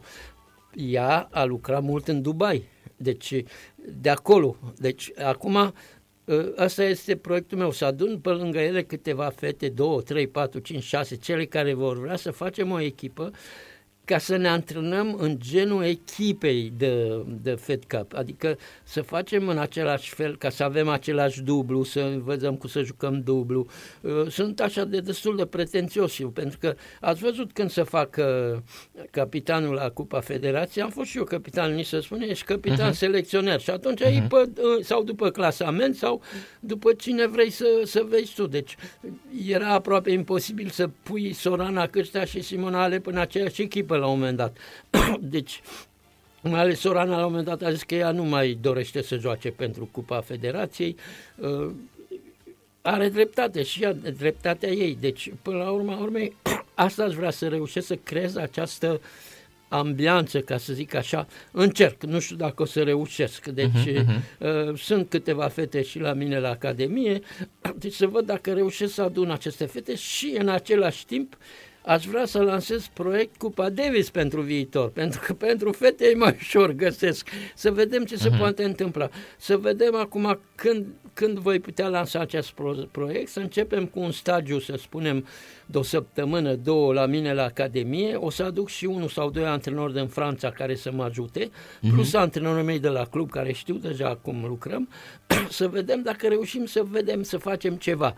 Din, să vorbesc cu cei de la federație aveți... dacă sunt de acord uh-huh. și asta să meargă, să mergem mai departe. Iar la nivelul Academiei avem proiecte destul de interesante care sunt la nivel de copii. Una se numește Steluțele tenisului, uh-huh. care începem. Începem de la mini-tenis, avem o steluță, după aia până ajungem la patru steluțe, culori diferite, cu, cu tot felul de teste, foarte, foarte interesant. Uh-huh. O să facem și un proiect de, de turnee, să spunem așa. Asta profesorii de la Academie au, l-au făcut și îl consider foarte bun proiectul. Copiii între 8 și 10 și de la 10 la 12 ani să facem echipe uh, să ne antrenăm în echipe, să, să, să mergem cu ei la turnee, să facem turnee împreună, să arătăm că vrem să facem ceva și deci aceste proiecte încerc să le pun în mișcare la Academie. Deja lucrăm la ele, adică am spus că plecăm de la zero, dar vreau să vorbesc și cu federația să vedem dacă putem face ceva și împreună, pentru că uh-huh. e normal, federația, oricât am vorbit, este federația și noi toți facem parte din federație, că vrem, că nu vrem. Cum am luat racheta în mână, suntem în federația de tenis, putem să spunem orice despre ea, pentru că, până la urmă, se numește federație și federația înseamnă uh, că ne federează în jurul ei. Da, că ne conduce, și corect. ne conduce uh-huh, și trebuie uh-huh. să vorbim cu ei, pentru că ei știu mai mult ce se întâmplă acolo și au greutăți de rezolvat. N-ați văzut că poate pentru treaba asta a venit la început Țireac la federație, pentru că să se rezolve problemele financiare, problemele juridice și unde el este foarte puternic, să vorbească cu Ministerul Sportului și așa mai departe. Deci cred că încetul cu încetul, uh, dacă reușim să fim federați par federație și să facem lucruri interesante, putem face. Știu că sunt antrenori buni în toată țara care doresc acest lucru, uh, care vor să, să, să putem face antrenamente comune, că să, că să fie la Cluj, că să fie la Pitești, că să fie uh-huh. la mhm. Focșani, unde cunosc uh, antrenori. Deci sunt, sunt lucruri care putem să le facem. Deocamdată sunt vorbe, ca să spun așa ceva, o să vă invit dacă reușim ceva, poate dacă facem acele stagii să... Uh, știu că nu vă deplasați pe terenuri ca să vedeți, dar uh, cine cum știe, să nu? poate ne deplasăm, reușim. cum să nu? Zice că eu vin... Încercăm, încercăm, o să încercăm să facem. Uh, aș spune un lucru, mm, o să râdeți, uh-huh. cred că am dreptul să greșesc, dar nu am dreptul să nu încerc. Corect. Deci, Foarte bine spus. Asta, Mie mi se pare fabulos, domnule Dron, că nu vă gândiți deloc la retragere. Adică pare că dumneavoastră toată viața, câte zile aveți de trăit, veți fi în tenis până la sfârșitul zilelor. Am formula mea care râde toată lumea, că deci cei doi mari și Că vă apropiați dumneavoastră, cred că de vreo 80 de ani, nu? Uh, 78 anul ăsta. Ah, mulți înainte. Pe 25 iunie, imediat. Imediat, mai aveți 11 am, zile, da, da, da. da, da. Uh, ca să, să râd așa, eu am formula mea că nu vreau să fiu nici cel mai bogat, nici cel mai cunoscut în cimitir, așa că eu sunt, sunt un om... Uh, Acum am fac eu teoria mea, na, mă laud un pic. Sunt un om foarte simplu, deci întâi și întâi iubesc România, iubesc România așa cum e, îmi place cum miroase fânul cosit. Uh-huh. În, în Franța mi-am cumpărat uh, Sandero, deci uh, toată lumea zice, da ce... Aveți, aveți o Dacie, da? O Dacia Sandero, bineînțeles. Uh-huh, uh-huh. Deci atât am trebuie să merg de acolo să cumpăr, să nu-mi trebuie mașină neapărat să urle, să... E Sandero, deci nu vă mai spun că în, în pivniță tot tot timpul comanța am țuică, că trebuie neapărat să ai țuică. Deci totul românesc. Da, deci nu totul, pentru că tot ce, ce se simte român îmi place, adică e ok. Bineînțeles că sunt și mai mult, mai mult francez acum decât român, pentru că sunt 40 de ani de când...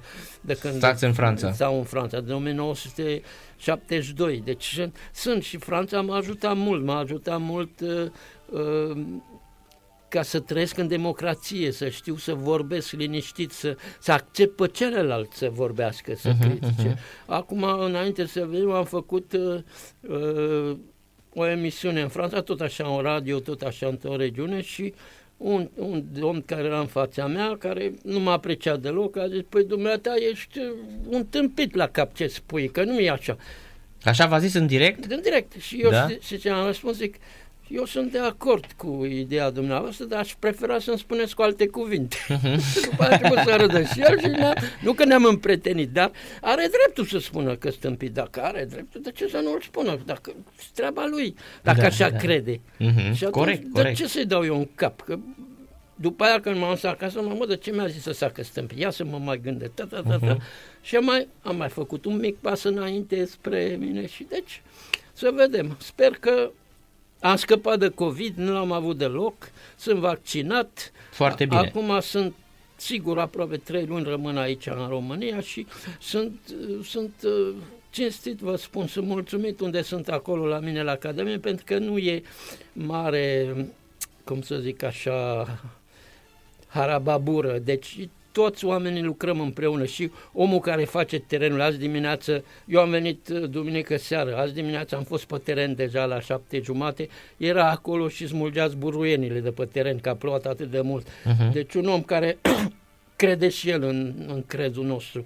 Deci era acolo, alții care sunt acolo, ce, ce nevoie aveți? Când am nevoie să fac un material, dar să fac uh, niște ținte sau să fac un, uh, cum să zic, îi spun eu, spânzurătoarea la serviciu, vin cu al la atelier, avem o idee, uite, facem așa, facem și mă ajută, știți? Adică uh-huh, uh-huh. mergem înainte împreună, cu toții, nu numai eu, că eu sunt acolo, antrenorii mei au au idei foarte bune, fac uh, și când eram în Franța mi-au trimis pe video niște antrenamente, ce uite ce antrenament am făcut, parcă sunteți dumneavoastră, ne-ați inspirat. Asta e, sunt mândru de treaba asta, dar e munca lor care merită mai multă apreciere. Corect, corect. Și așa că să ne vedem când mai târziu la cimitir. Clar asta, domnul Dron, clar. Nu Peste vreo 20 de ani. Nu se știe niciodată, știți cum e, că viața, iară fiind filozof, am, am altă o idee, deci am avut șansa, șansa acum hă, 20 de ani când am venit pentru prima dată în România să văd un domn pe un teren de tenis și era singur, nu-i venea și partenerul și hai să facem un pic de rever amândoi. Și am arătat ce face și i-am zis să închide ochii și dă cu reverul cu mână. Și domnul a închis ochii, a dat cu reverul și l-am tras, e bună mingea. Și da, zic, da, cine ți-a spus că e bună? Păi zice, senzația mea. Zic, bravo, ești nemaipomenit, ești cel mai mare jucător de tenis de lume. și acest domn se numea Horațiu Mălăiele, care joacă și el un tenis fabulos, are un rever, genul lui Federer, uh-huh. îmi mhm. place nemaipomenit. Și după aia, discutând cu dânsul la tablă, a, la masă, a venit o discuție ce facem noi pe pământ și zice, știi, domnul Sever, suntem cu toți carne trecătoare. Și mi-a rămas în minte treaba asta. Da, carne trecătoare, foarte bun. Din partea lui este o expresie a lui care m-a, m-a, m-a lovit în inimă și mi-a zis, ok, gata, suntem acolo, ce vreți să fac mai mult? Scriem fiecare istoria noastră, dar nu vrem să plecăm de pe pământul ăsta fără să scriem o mică istoria noastră, adică să nu uh-huh. trăim pentru nimic. Da, foarte de, frumos spus. Vă mulțumesc că mă invitați la dumneavoastră aici, dar uh, asta este, dacă îmi dați și, voie să vorbesc, eu vorbesc. Și vorbim de atâția ani cu dumneavoastră Eu aici, vă mulțumesc mult de tot. Da. La radio, la Sport Sper că FM. și lumea să, să învățăm ceva. Da, să, poate să... Ok, da. am terminat. Eu am terminat. Mulțumim mult de tot pentru prezență, domnule Severdun. A fost o reală plăcere să vă avem aici în studioul Sport Total FM și exact uh, cum spunem noi, multă, multă sănătate și să ne auzim cu bine în, uh, în curând, nu? Ok. Mulțumesc și eu încă o dată și să ne auzim și oricând, uh, dacă e nevoie, sunt la dispoziția dumneavoastră. Poate și discuții contradictorii dacă mai vine cineva, că de acolo învățăm din ce se întâmplă corect, în corect, jurul nostru. Corect. Mulțumim mult de tot pentru, pentru prezență. Numai bine, seara plăcută vă dorim și să ne auzim sănătoși. Bine, mulțumesc și eu. Severdron în studioul Sport Total FM a început Polonia cu Slovacia de 13 minute 0 la 0. Revenim și noi după o scurtă pauză. Sport Total FM mai mult decât fotbal. 0 la 0 între Polonia și Slovacia. Mai devreme la Euro, Cehia câștigă cu Scoția 2 la 0. Dar spuneam că până la acum nu prea am văzut uh, un uh, campionat european uh, prea echilibrat. Sunt diferențe destul de mari când sunt 24 de echipe. S-a văzut și în uh, aproape în toate meciurile. Italia cu Turcia, Belgia cu Rusia, Austria, Macedonia de Nord iarăși, chiar și în Cehia, Scoția astăzi la fel. Și să vedem acum Polonia, Slovacia și diseară încă un nume mare, Spania-Suedia, două echipe foarte, foarte mm, importante și echipe care au uh, chiar uh, șanse, sunt cotate cu șanse, chiar și Suedia, să știți, stă bine la capitolul uh, ăsta, îmi vine vorba despre mm, câștigarea turneului, adică peste Polonia are Suedia șanse, Polonia-Slovacia, partidă începută de 18 minute și arbitrată de români pe Gazprom Arena din San Petersburg se joacă această întâlnire, dacă uh, recunosc eu bine stadionul. Da, uite, scrie acolo San Petersburg sus. Ovidiu Hațegan este la centru, ocazie și gol! Mare surpriză! Slovacia deschide scorul uh, în meciul cu Polonia 1 la 0. Polonia este condusă, iată, în uh, minutul 18 cred că Robert Mack uh, marchează, pe care îl știm de la Ferencvaros, Budapest, din uh, OTP Bank Liga din Ungaria, Magyar Ország. I-am văzut în UEFA Champions League, da, el este. O fază absolut uluitoare. Robert Mack driblează în margine doi jucători, scapă singur, șutează lângă bară, Mingea lovește mm, stâlpul uh, din colțul scurt, lovește și pe portarul uh, Poloniei și intră în poartă, este 1 la 0 în acest uh, moment mm, este în acest moment 1 la 0 și iată încă o dată golul superb este trecut Szczesny autogol, mi se pare nedrept să îl treci pe Szczesny la autogol aici, în condițiile în care mm, este um, cam golul lui Mac aici. Ai, lovește din bară, în spate, în mână. Și ăștia la UEFA absolut, uh, pe lângă faptul că uh, s-au făcut de râsul râsului uh, șampionilor. Acum, în cazul Eriksen, acum uh, mai grafic al trece pe Szczesny autogol. Nu, a fost golul lui Mac, mai ales pentru frumusețea asta a fazei excepțională. Avem și echipele de star, Slovacia a început cu Dubravka în poartă, Pekaric, Satka, Skriniar cu Bocean, Araslin, Kuchka, Romada, Mac, Duda și Hamzik, fotbaliști foarte buni, că fotbaliști care joacă în uh, campionate importante ale Europei, adică să nu credeți că au ajuns întâmplător, că în ultimii ani tot vedem pe la turnele finale, Slovacia a fost și la ediția trecută de, de Euro, au uh, jucat în 2016 uh, și au trecut de, că țineți minte, au trecut de grupe în 2016, prima lor prezență și iată și acum prezenți la Euro 2020. Um, ei bine, în uh, uitându-mă așa la fotbaliști, Skriniar care joacă la Inter Milano, portarul Dubravka este la Newcastle, este rezerva lui Newcastle United. Rezervă, să știți că este Dușan Cuțiac, cel care a fost și pe la noi, are 36 de ani și este acum la um, Lihia Gdansk. Pecaric joacă la Hertha Berlin, 34 de ani. Mm, Mare Hamzic e la IFK Göteborg. Are 126 sau 127 de meciuri pentru Naționala Slovaciei. Fostul uh, fotbalist vedetă de la Napoli, acum în Suedia la 33 de ani. Mai este Cucica la, la Parma, coleg cu Mihailă și uh, și Denis Mann, uh, Robert Mac vă spuneam la Ferencvaros, uh, Ian Greguș joacă la Minnesota, plus Lobotka de la Napoli sau uh, Bozenic de la Feyenoord, iar Romada la Slavia Praga.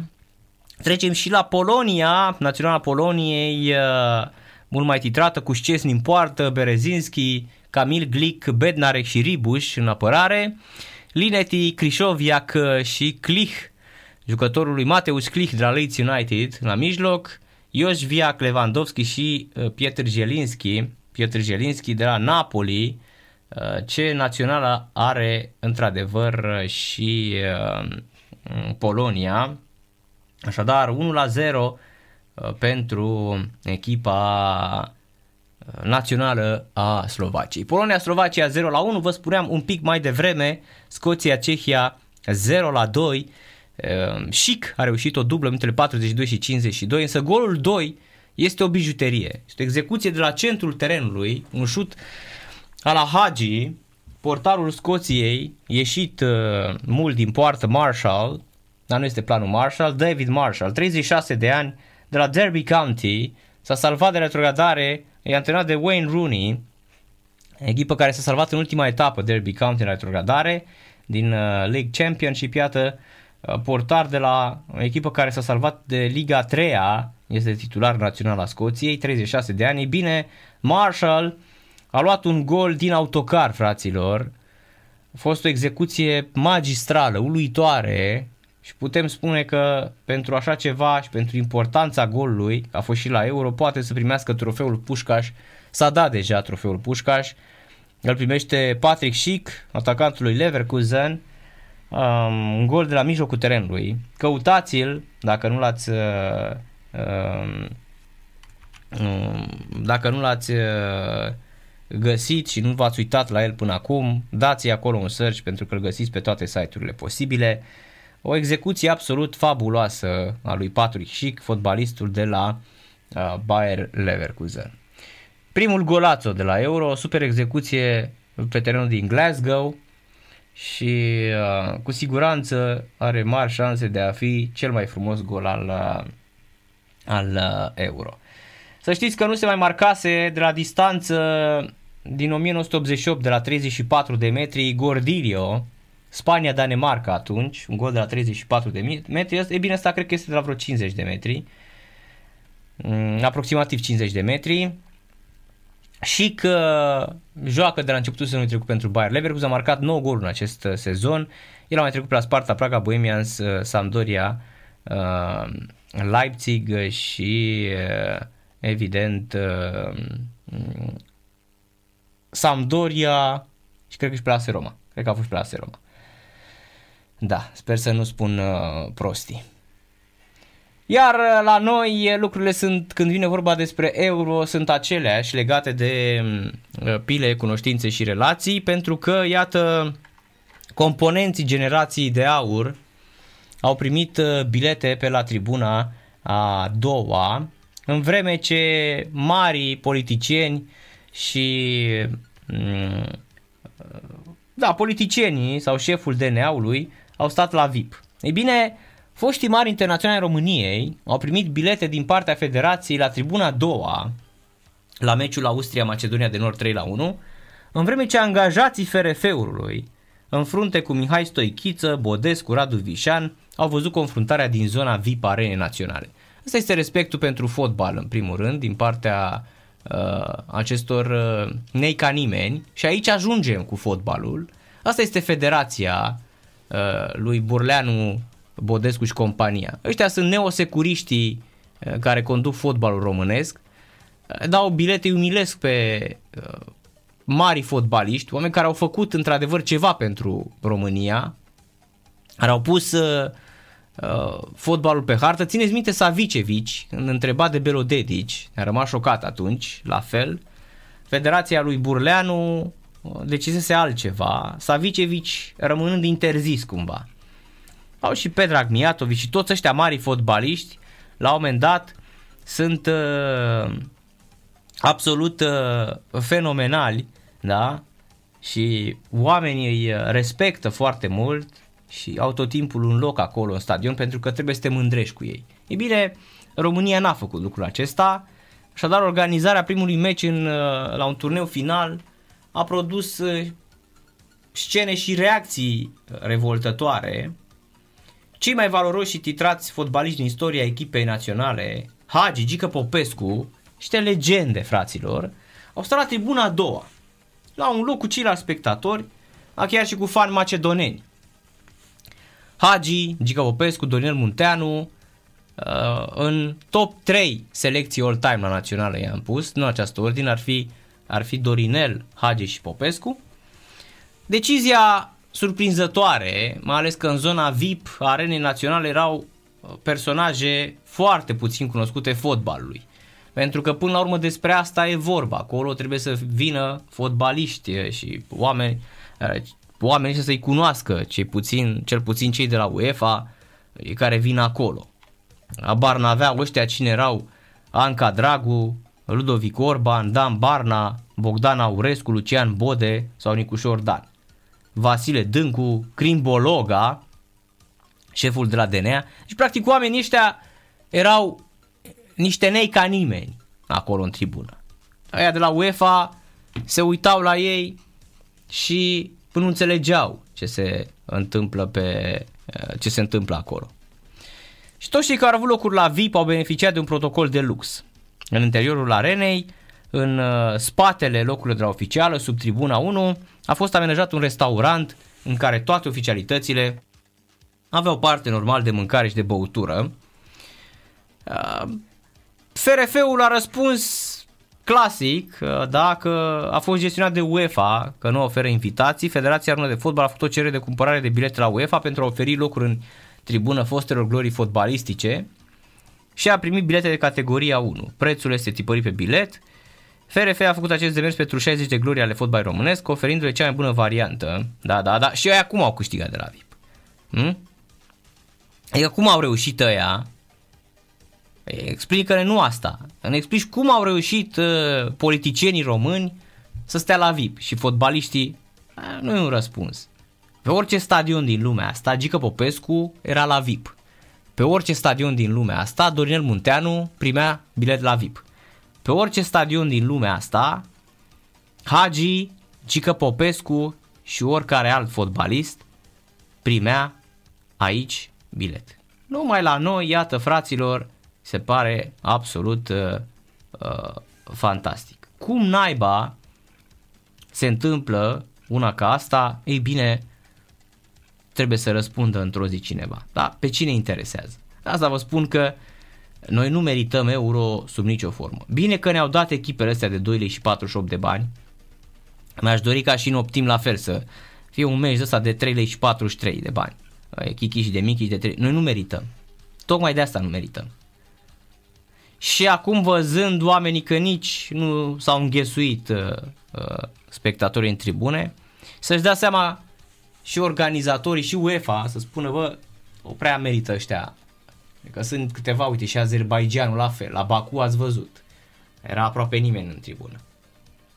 Noi aici suntem, așa am ajuns și la nivelul ăsta suntem în continuare și în 2021. Iată, anul în care ne umilim glorile și apoi urlăm zi de zi că să se facă, domne, ceva pentru sportul meu. Ce să se facă?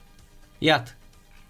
Ei atât așteaptă. În momentul în care îți apare, intervine o oportunitate, vine un moment de genul ăsta.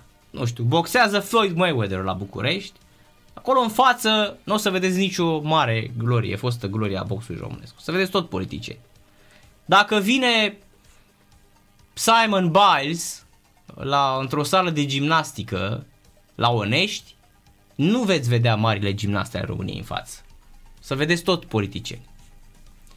Aici suntem. Când naiba o să înțelegem, sau când o să luăm atitudine, nu știu. Dar din păcate, asta este o mare problemă. Că de ce trebuie să fie oamenii ăștia? Ce caută? Ei n-au făcut... Mă, dacă ai face într-adevăr pentru sport, eu n-am nicio problemă. Deci dacă vine un primar care susține într-o localitate totul, da? Și volei, și handbal, și basket, și fotbal, ăla are voie. Jos pălăria. Bravo lui. Dar oamenii ăștia, care n-au făcut nimic, repet, nimic pentru sport, absolut nimic. Suntem singura capitală din Europa, din europeană, care nu are o sală de sport, care nu are o sală de concerte. Mă refer la săli moderne. Nu există. Capitală europeană. Acolo. Eu vin și ce poate să... Am avut așa, cearta asta am avut și cu Victor Ponta. Domnul Ponta, nu prea ați făcut, domne. Că dacă făceați, rămâneați în istoria României. Nu spuneți mie că din 90 și până în prezent a existat un politician în România care să investească în sport și să uh, readucă sportul la uh, prioritate națională. Pentru că noi cu asta am fost învățați. Da? Până la urmă, dacă ar fi să scoatem în evidență un singur aspect pozitiv al comunismului, ar fi ăsta, centralizarea din sport, da? era prioritate națională. Și chiar exista un program de centralizare uh, a sportului în România. Da. Când îi trimis pe ăștia, pe al de Hagi, Gică Popescu și Dorine Munteanu să stea tribuna a doua la Euro și politicienii nu știu cum reușesc, nu știm cum, că dacă ei vin și ne spun stați puțin că prin asta s-a făcut, domne, nu avem nicio vină, că UEFA ne-a zis, nu ne-a spus unde ne dă biletele. Păi da, ok, am înțeles, dar cum au reușit marile vedete lucrul ăsta, da, între ghilimele? Aștept și eu un răspuns. Sport Total FM. Mai mult decât fotbal. El lasă mingea excelent în careu. Și vine și golul de 1 la 1 în minutul 47 sau 48, cred. Linetti marchează, Caro Linetti, mijlocașul lui Torino, mulți din Italia, la polonezi. La 47 este minutul, chiar când a început repriza a doua. S-a și reușit acest uh, gol. Uite și pe Hațegan. Deci aici suntem. Noi trebuie să înțelegem uh, niște lucruri de genul ăsta. Bă, noi ne-am dus pe grup acolo când eram, ne-am dus la Marian Burlacu. Și l-am întrebat pe Marian Burlacu. În ziua în care Marian Burlacu a căzut secerat, uh, era, ne uitam pe TVR2 la rugby, am început tot să dăm telefoane. Mă, ăla nu e cumva Marian Burlacu care tocmai s-a prăbușit în spatele buturilor de la Steaua Dinamo la rugby. Era numit Steaua Dinamo Rugby. Nu vă spun că în clipa următoare am dat 7000 de telefoane și am activat toți doctorii din România asta și am aflat și la ce spital au transportat înaintea probabil ălora de pe ambulanță care îl duceau la spital. Și eu cu Cristi Manea de la revista 100% Sport am dat 7000 de telefoane, am încins telefoanele. E primul pe care l-am sunat după ce ne-am mai liniștit și am aflat că Marian este stabil și stabilizat de medici. L-am sunat pe medicul echipei naționale de rugby, Alin Popescu, care este un doctor fabulos. Da? M-a ținut 45 de minute în telefon, Alin Popescu, să-mi explice ce înseamnă un infart. Mi s-au muiat picioarele, da? Și am rămas șocat. Deci el explicându-mi în termeni normali și medicali ce înseamnă un infart și de ce a făcut Marian Burlacu infart. Că mi-a explicat și cauzele infartului lui Marian Burlacu. Da? L-am căutat pe Octav Ginghină iarăși, care la fel, dita mai cardiologul, dita mai uh, um, oncologul, pardon, scuze, i-am uh, refăcut uh, uh, specializarea, așa l-am sunat și el mi-a spus atunci o chestie foarte interesantă. Mi-a trimis pe loc, fraților, buletinul radiologic. Uh, tot mă mi-a trimis. Și mi-a trimis tot, tot, tot, tot, tot și mi-a explicat că mi-a zis așa. Uh, deci, i s-a făcut o angioplastie pe una din coronare și are plăci mari de ateron pe alta. Are fracție de ejecție 35%, adică inima lui pompează foarte prost. Dar este stabil. Mă, deci, noi în momentul ăla stăteam și vorbeam cu ei și țin minte și acum exact ce ne spuneau doctorii. Deci, ce înseamnă un infart. Și toți sulifricii ăștia de 2 lei și 48 de bani, care, vai de capul lor, când le intră pixul în cur, aoleo ce mă doare, da? De la câte limbi dau uh, pe acolo pe unde lucrează ei, da? Își dau cu părerea, mă. E de prea mult timp acolo. Ce crezi, mă? Că ăla când a făcut infart a venit uh, echipa medicală a pus uh, defibrilatorul pe el și îi zic, gata, poți să joci? Chiar atât de tâmpiți suntem. Chiar atât de proști suntem pe pământul ăsta. Chiar așa ne batem joc. Păi dar de meseria asta n-ai pic de respect față de meseria ta de jurnalist? Tu nu te respecti ca om în primul rând. Hai că înțeleg că nu te respecti ca jurnalist, că ești o hahaleră de jurnalist. Că nu dau 2 lei și 48 de bani pe tine. Că ești o rușine a presei românești. Că habar n-ai, că vii la muncă degeaba. Minți zilele. Omule, minți zilele în presă. Tu și încă 300 de jurnaliști. Nu înseamnă că dacă vii la muncă și ai bifat ziua aia de muncă și ai băgat patru fake news-uri și cinci păreri pe Facebook care nu interesează pe nimeni, nu înseamnă că tu ai contat cu adevărat. Nu, tu contai cu adevărat dacă sunai un cardiolog și omul ăla ți explica. Sau îl sunai pe Marian Burlacu. Sau îl sunai pe Ovidiu Anițoaia. O alți jurnaliști care au trecut prin așa ceva. Să-ți explice ce le-au spus lor doctorii, specialiștii. Cum au reușit ei să fie salvați uh, din asemenea momente. Pentru că sunt, într-adevăr, momentul în care ți oprește inima, e o mare cumpănă a vieții, nu? Nu poți să vii să spui, domne, sta acolo de prea multe ore, sau de prea mult timp, mi-e teamă că e mort. Nu mai adică ți-e teamă că e mort. Da? Și asta era foarte bine, repet, faptul că se făcuse acolo un zi de, din jucătorii naționali de Danemarcei, pentru că iarăși probabil presa, cine știe ce spunea când îi vedeau pe doctori și pe cei care interveneau acolo, uh, că s-au comportat nu știu cum cu pacientul. Erau și din ăștia, stați liniștiți. Dar asta arată încă o dată că oameni, omul este cel mai mare animal de pradă, cel mai mare dăunător al pământului, din păcate. Asta am fost atât de scârbit în seara aia, că n-am zis absolut nimic. Am tăcut din gură, bine, nici nu prea mă simțeam așa de bine, tocmai abia ieșim și din spital. Eram, îmi venisem de la o sesiune de aspirat din nas, îți bagă ea vreo 30 de centimetri de tuburi prin nas și trag uh, tot sângele la și se adună pe acolo să vezi cum e. Asta apropo de oamenii care la fel spun că, a, păi nu, că e ușor mă chestia asta. Așa? Și apoi momentele de genul acesta mă duc spre manualul de jurnalism care mă îndeamnă să fiu foarte atent și să mă gândesc că în acele momente aș putea să fac rău multor apropiați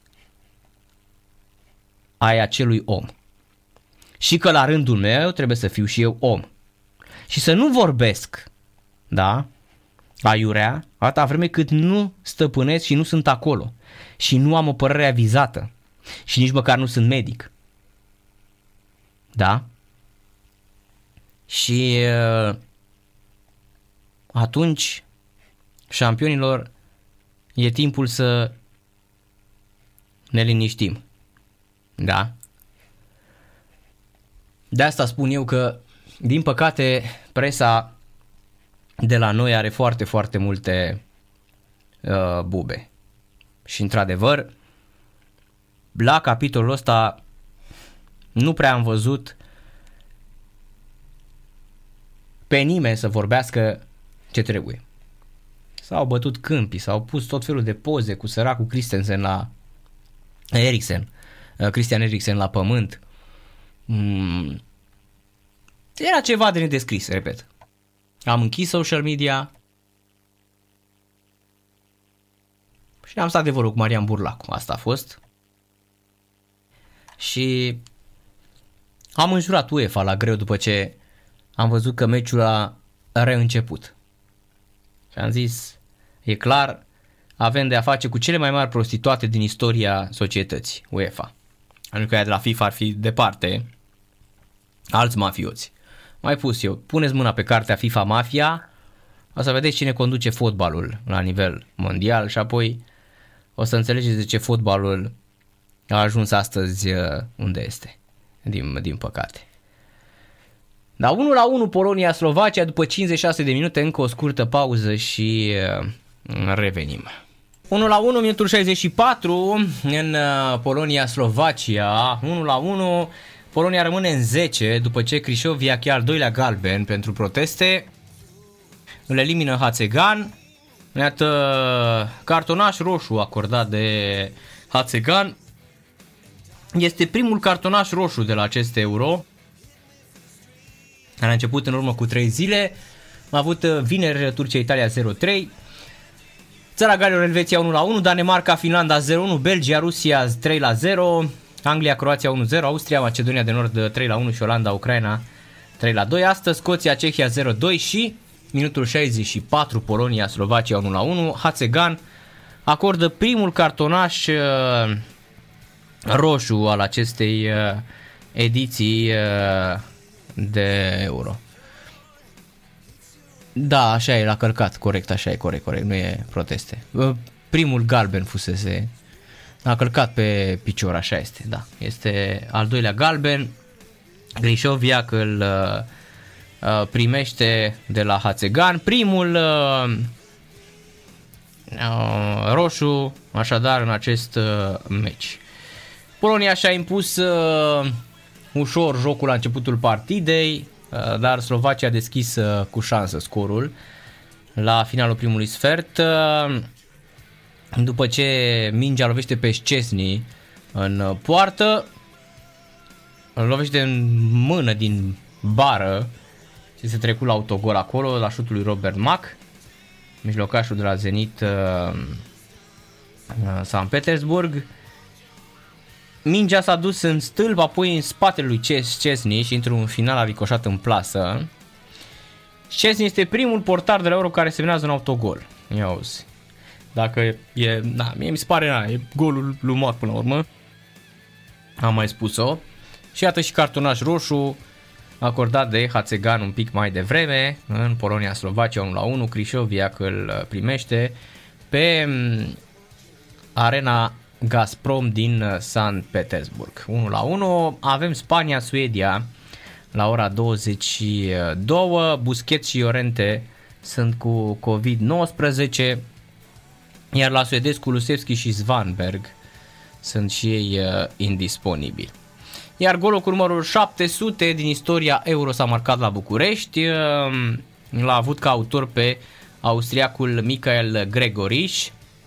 Gregoriș, jucător echipei Augsburg, a punctat în minutul 78, adăcându-și echipa în avantaj, după ce Austria a deschis scorul prin Stefan Leiner. Apoi macedonienii au restabilit egalitatea prin uh, veteranul Goran Pandev, o gafă decisivă în apărarea, uh, o gafă în lanț a apărării austriece. Primul gol din istoria competiției continentale a fost marcat de iugoslavul Milan Galic în semifinala ediției inaugurale în 60 pe stadionul Parc de Prans împotriva selecționatei țării gazdă, selecționatei țării gazdă, Franța 5 la 4.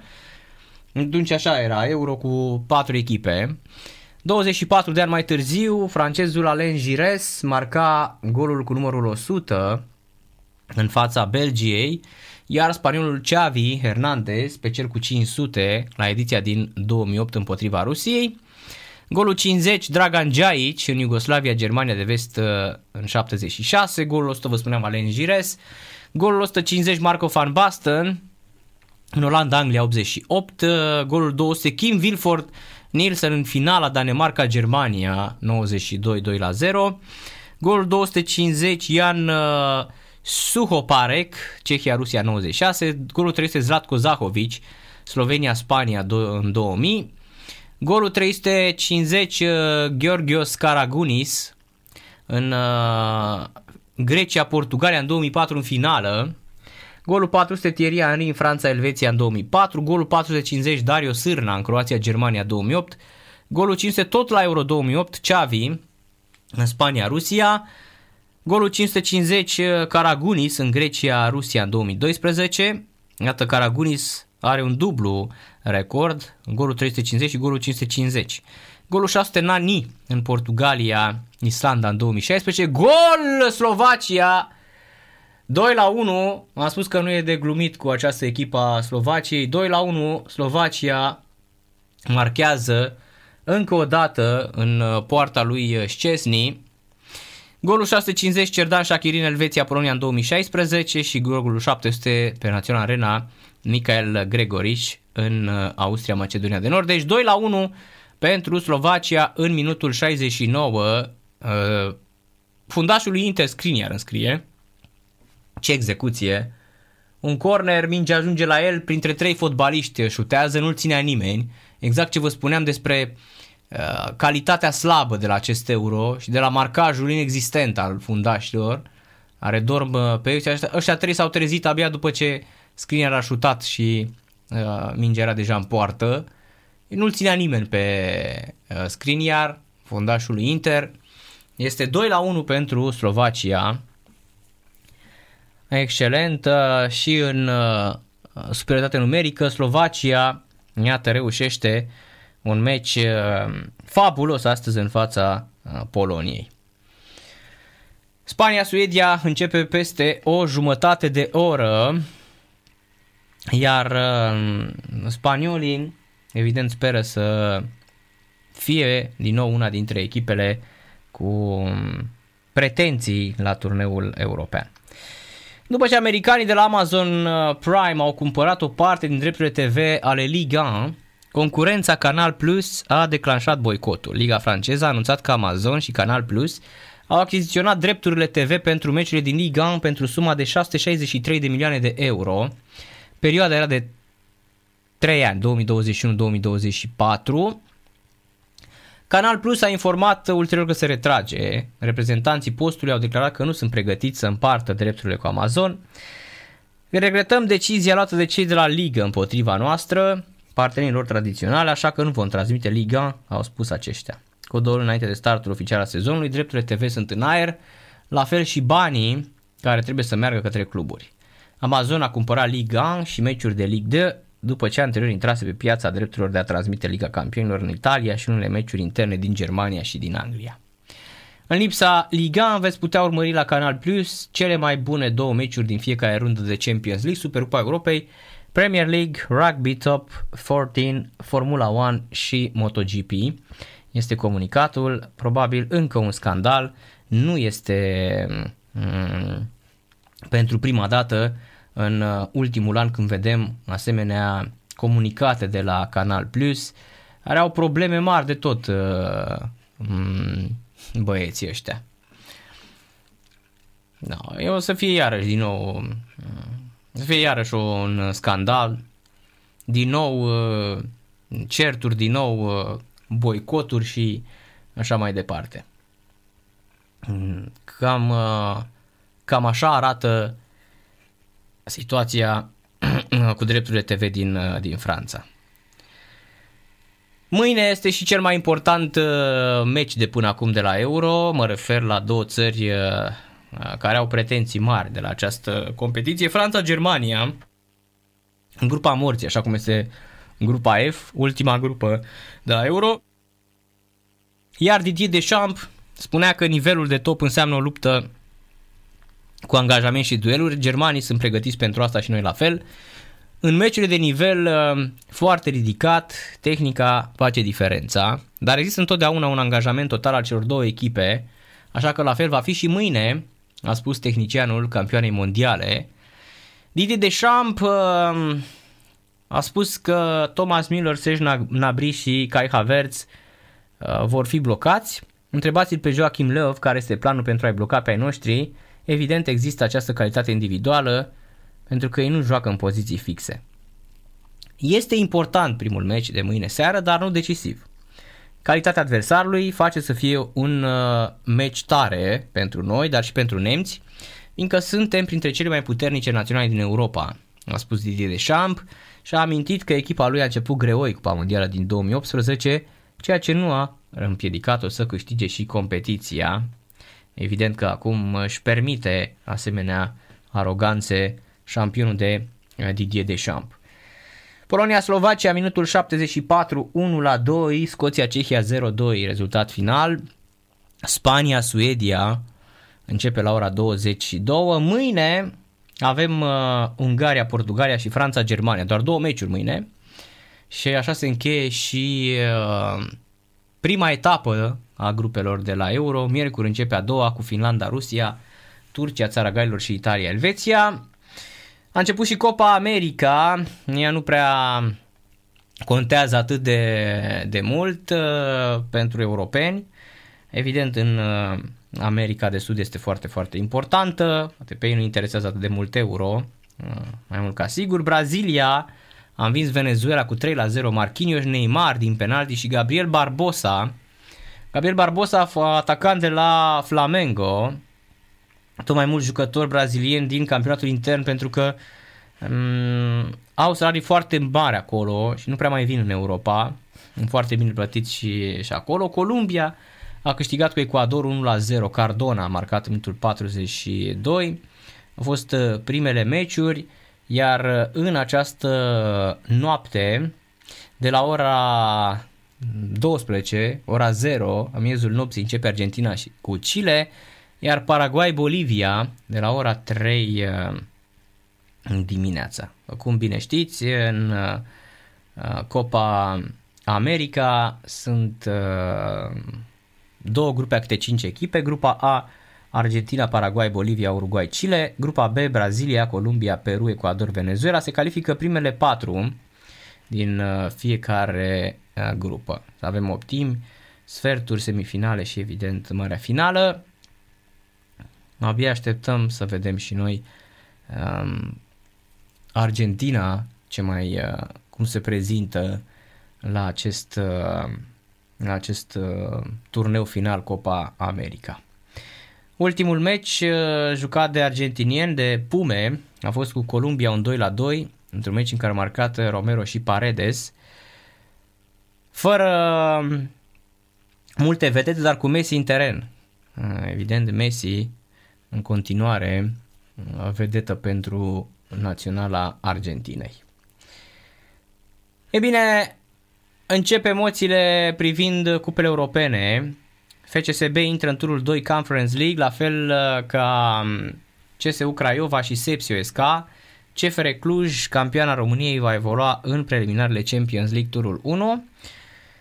Miercuri 16 iunie are loc tragerea la surs pentru stabilirea meciurilor din turul 2 preliminar în Conference League, faza competiției în care va intra și vicecampioana din uh, Liga 1. PCSB va fi cap de serie, având al optulea cel mai bun coeficient din urma, urna favoritelor, însă chiar și așa, dacă va avea ghinion, ar putea da peste anumite echipe în fața cărora probabil nici n-ar pleca având prima șansă.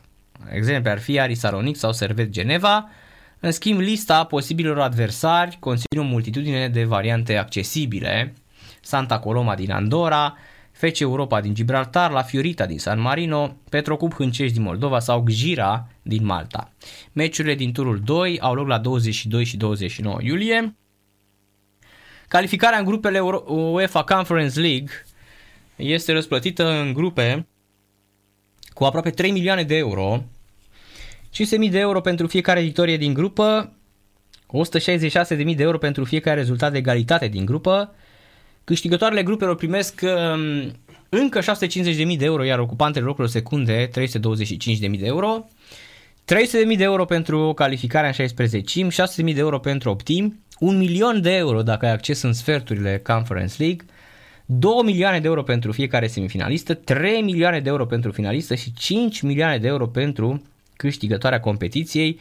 Evident, la aceste sume se adaugă și procentul din market pool, iar uh, în acest moment, în turul 3 pentru FCSB, adversarii pot fi ușori. Dudelange, The New Saints, Aeli Masol, Vaduz, Domjale, Klaxvik, Spartak Târnava, Slovacco, Enca Sarajevo, Aberdeen, Olimpia Ljubljana.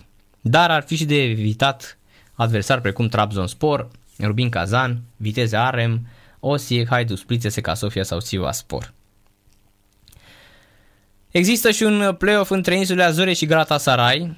Mm, de exemplu, plaja largă de la Santa Clara, echipă din insulele Azore, situată în mijlocul oceanului, până la formații din mari orașe precum Berlin, Viena sau Istanbul. Deci în play-off ar putea să joace cu Suduva, Dandalk, Fervar, Apolon Limassol, Maribor, Hapoel Berșeva, bate Borisov, Molde sau Santa Clara din Portugalia, din insulele Azore. Iar uh, de evitat Galatasaray, Union Berlin, Rapid Viena, Midtjylland, Austria Viena sau Rijeka. Craiova în turul 2 uh, favorită la fel ca FCSB. În turul 3 uh, ar avea adversare mai grele. Basel, Copenhaga, PAOK, Salonic, Feyenoord, Anderlecht, AEK, Atena, Lagantoa sau Partizan Belgrad. Iar în play-off pentru Craiova e groasă rău de tot. Roma, Tottenham, PAOK, Ren, Feyenoord, Lagantoa, Anderlecht, Basel sau Copenhaga. Iar cele mai slabe ar putea să fie Karabakh, Maccabi Tel Aviv sau Astana. Sau uite, sau poate și Pâlze. Iar uh, Shepsi ar putea să dea uh, peste Basel, Copenhaga, Astana, AEK Atena sau Feyenoord, Partizan sau Lagantoaz. Există și variantele în fața cărora formația lui Leo Grozav ar putea să întâlnească New Saints, Klaksvik, Dundalk, Aeli Masor sau Sarajevo. În turul 3 s-ar afla în situația celor de la Craiova, cu șanse foarte mici de a accesa grupele, dar cine știe. Nu știm cât de interesate vor fi echipele de mm, competiție, mă refer la echipele mai puternice, echipele care contează cu mm, adevărat. Patrick și vă spuneam a reușit uh, golul de la cea mai mare distanță din istoria Euro. 45,5 metri au stabilit astăzi statisticienii.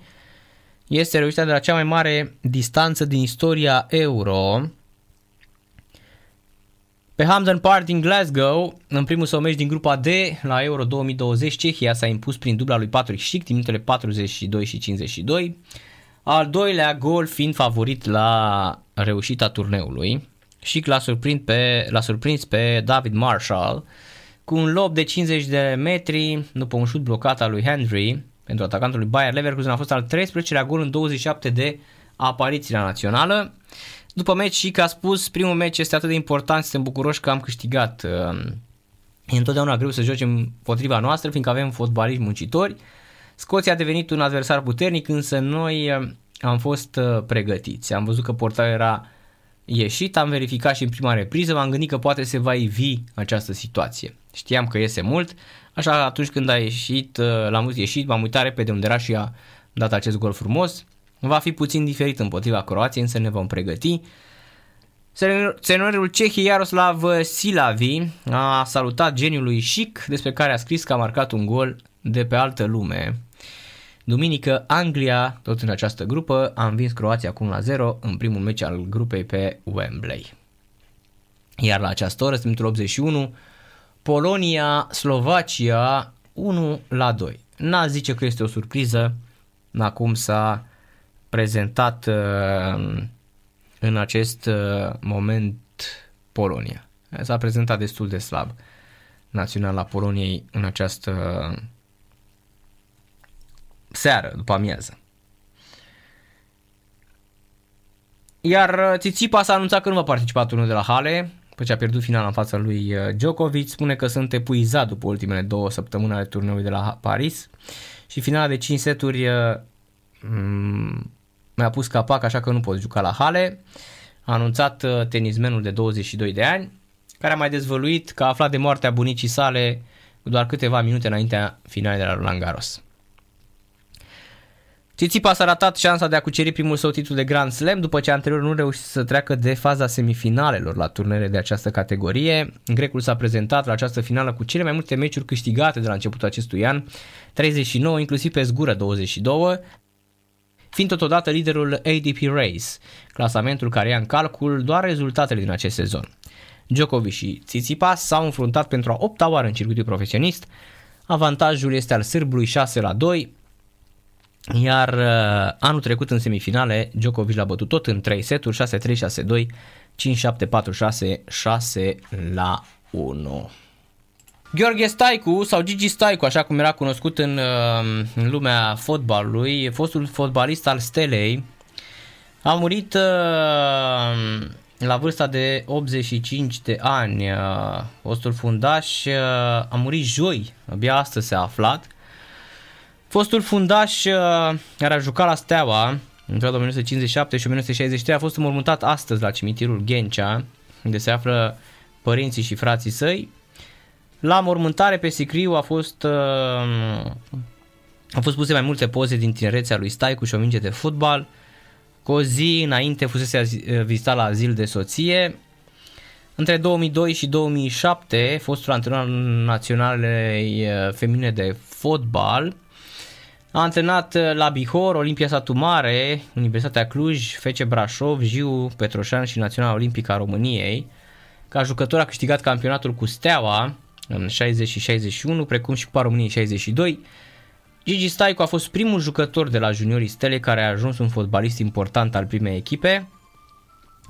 Fostul jucător al Stelei suferea de Alzheimer, iar din 2012 a fost internat într-un uh, azil de bătrâni. În ianuarie 2021, Gazeta Sportului a realizat un interviu cu soția acestuia, Victoria, care a povestit greutățile cu care se confrunta la acea vreme fostul uh, fotbalist. Uh, Dumnezeu să-l odihnească pe Gigi Staicu. Țin minte când era antrenor și vorbea foarte frumos cu presa, era un uh, adevărat domn, printre ultimii domni din uh, fotbal. El avea un discurs foarte intelectual și te, te cucerea așa când uh, vorbea Gigi Staicu. 85 de ani Dumnezeu odihnească, dar țin minte din 2012 de când tot uh, se scria că um, suferă de această boală uh, cumplită. Ne întoarcem la Euro, minutul 89, Polonia-Slovacia 1 la 2, Polonia joacă în 10 după ce Hasegan l-a eliminat pe Crișoviac pentru al doilea galben. Mac sau hai Szczesny autogol, mergem noi pe mâna UEFA, minutul 18 și Skriniar minutul 69 pentru slovaci, respectiv Lineti. Caro Lineti, minutul 46 din pasa lui Ribuș. Fază făcută de Mateus Klich, mijlocașul lui Leeds, excepțională pasă dată acolo în careu. Ribus spune în fața porții și Lineti marchează. Un meci cu foarte, foarte multe greșeli și Slovacia în superioritate numerică e foarte, foarte aproape de o surpriză. Așa cum și Danemarca-Finlanda a fost o surpriză din punct de vedere al rezultatului, nu și uh, uh, a atmosferei până la urmă, că dacă ați văzut cum a arătat uh, situația, Danemarca după ce a trecut uh, prin uh, nenorocirea aceea, drama lui Eriksen, normal că numai de fotbal nu le-ar da. Dar UEFA ne-a spus clar, jucați um, sau puteți să pierdeți cu 3-0. Asta a fost reacția lor. Apropo de empatie și cât de mult le păsa lor de uh, acea situație. La San Petersburg uh, este al doilea meci la San Petersburg. Oh, ce ratează Polonia. Ce ocazie. Betnarek. Cea mai mare ocazie. Polonezii, minge trimisă în careu. Ratează în prima fază, apoi cu piciorul stâng trimite la colțul scurt și mingea trece puțin pe lângă bar, era bătat, era um, învins aici uh, portarul uh, Slovaciei și norocul uh, le surâde slovacilor. Iese Andrei Duda și intră Ian Greguș la Slovaci în minutul 91. 4 minute s-au arătat de la margine pentru această partidă. 17 fotbaliști au fost astăzi prezenți și la reunirea echipei Rapid. Uh, au participat așadar Moldovan, Mărgărit și Drăghia Portari, fundașii Dandea, Nastos, Goge, Finica, Leasă, Florică, Alin Demici, revenind de la Slatina, mijlocaș, Raul Costin, Bogdan Barbu, Rare și Lie, Pănoiu și Sefer, atacanți Adrian Bălan și Cătălin Cristei, Ceilalți jucători uh, din lot au fost învoiți. Antrenorul Mihai Iosi va declara la reunire că pentru formația sa va fi un dezavantaj că nu va juca încă din prima etapă pe noul Giulești. Începem Liga 1 încrezători, dar nu trebuie să uităm că suntem o nouă promovată, iar în ultimii ani echipele nou promovate au avut mereu probleme, mai ales la început. E clar că istoria ne obligă, dar trebuie să vedem realitatea.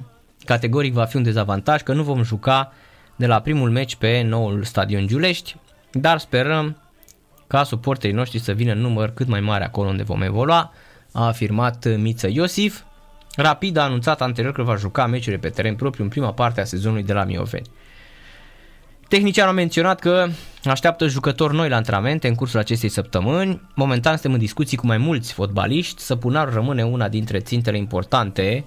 Sper că în această săptămână conducerea să perfecteze câteva transferuri. Timpul trece, avem o lună, dar nu sunt deloc îngrijorat. Nu vom lua jucători doar de dragul de a transfera pe cineva, a declarat uh, Mihai Iosif la reunirea Rapidului, care a avut loc în această după amiază. Iar uh, la Euro suntem în ultimul minut al prelungirilor, minutul 94, chiar acum se intră în 94, Polonia nu renunță, șut uh, prinde în doi timpi uh, portarul Slovaciei. Spuneam, rezerva lui Dubravka este Kuciak, Dușan Kuciak, fost pe la Vaslui, 36 de ani, o suportat de la Vaslui, care a fost la West Ham și la Zilina și a apărat și la Vaslui în 2010-2011. De fapt, din 2008 până în 2011. Este la West Ham United, apoi la Zilina și l-a transferat porumboiul. La 36 de ani joacă la Lechia Gdansk și este al doilea portar al Slovaciei, după acest uh, Dubravka. Dubravka evoluează, Martin Dubravka rezerva la Newcastle de vreo 4 sezoane, însă sezonul trecut a fost titular. A jucat toate meciurile Dubravka, el a fost uh, uh titular în uh, poarta echipei uh, The Magpies. Da? așa cum sunt uh, coțofenele. Așa că sunt uh, porecliți uh, șampioni de la Newcastle United. Au trecut 5 minute din cele... Da, se termină meciul. Mare victorie pentru Slovacia, victorie foarte importantă. Uh, victorie importantă și mare de tot pentru Slovacia la Euro. Iată, și surpriză. Chiar, este, chiar este o mare surpriză. Așadar, 2 la 1, Slovacia câștigă în acest uh, duel împotriva, împotriva Poloniei. Neașteptat, dar la cum s-a jucat meciul uh, nu am putea spune același lucru. Pentru că Șampionii ăștia s-au prezentat foarte, foarte uh, slab. A arătat uh, rău de tot uh, echipa națională a Poloniei în această seară. Cam asta a fost și prima emisiune, ne auzim și mâine seară, mă bucur că am uh, revenit uh, șampionilor, chiar dacă nu sunt uh, complet refăcut 100%, dar Uh, mă bucur foarte, foarte mult că sunt uh, alături de radioascultătorii Sport Total FM. Seară plăcută, noapte bună, rămâneți cu Sport Total FM pe mâine dimineață. Fluier final cu Narcis Drejan la Sport Total FM. Sport Total FM. Mai mult decât fotbal.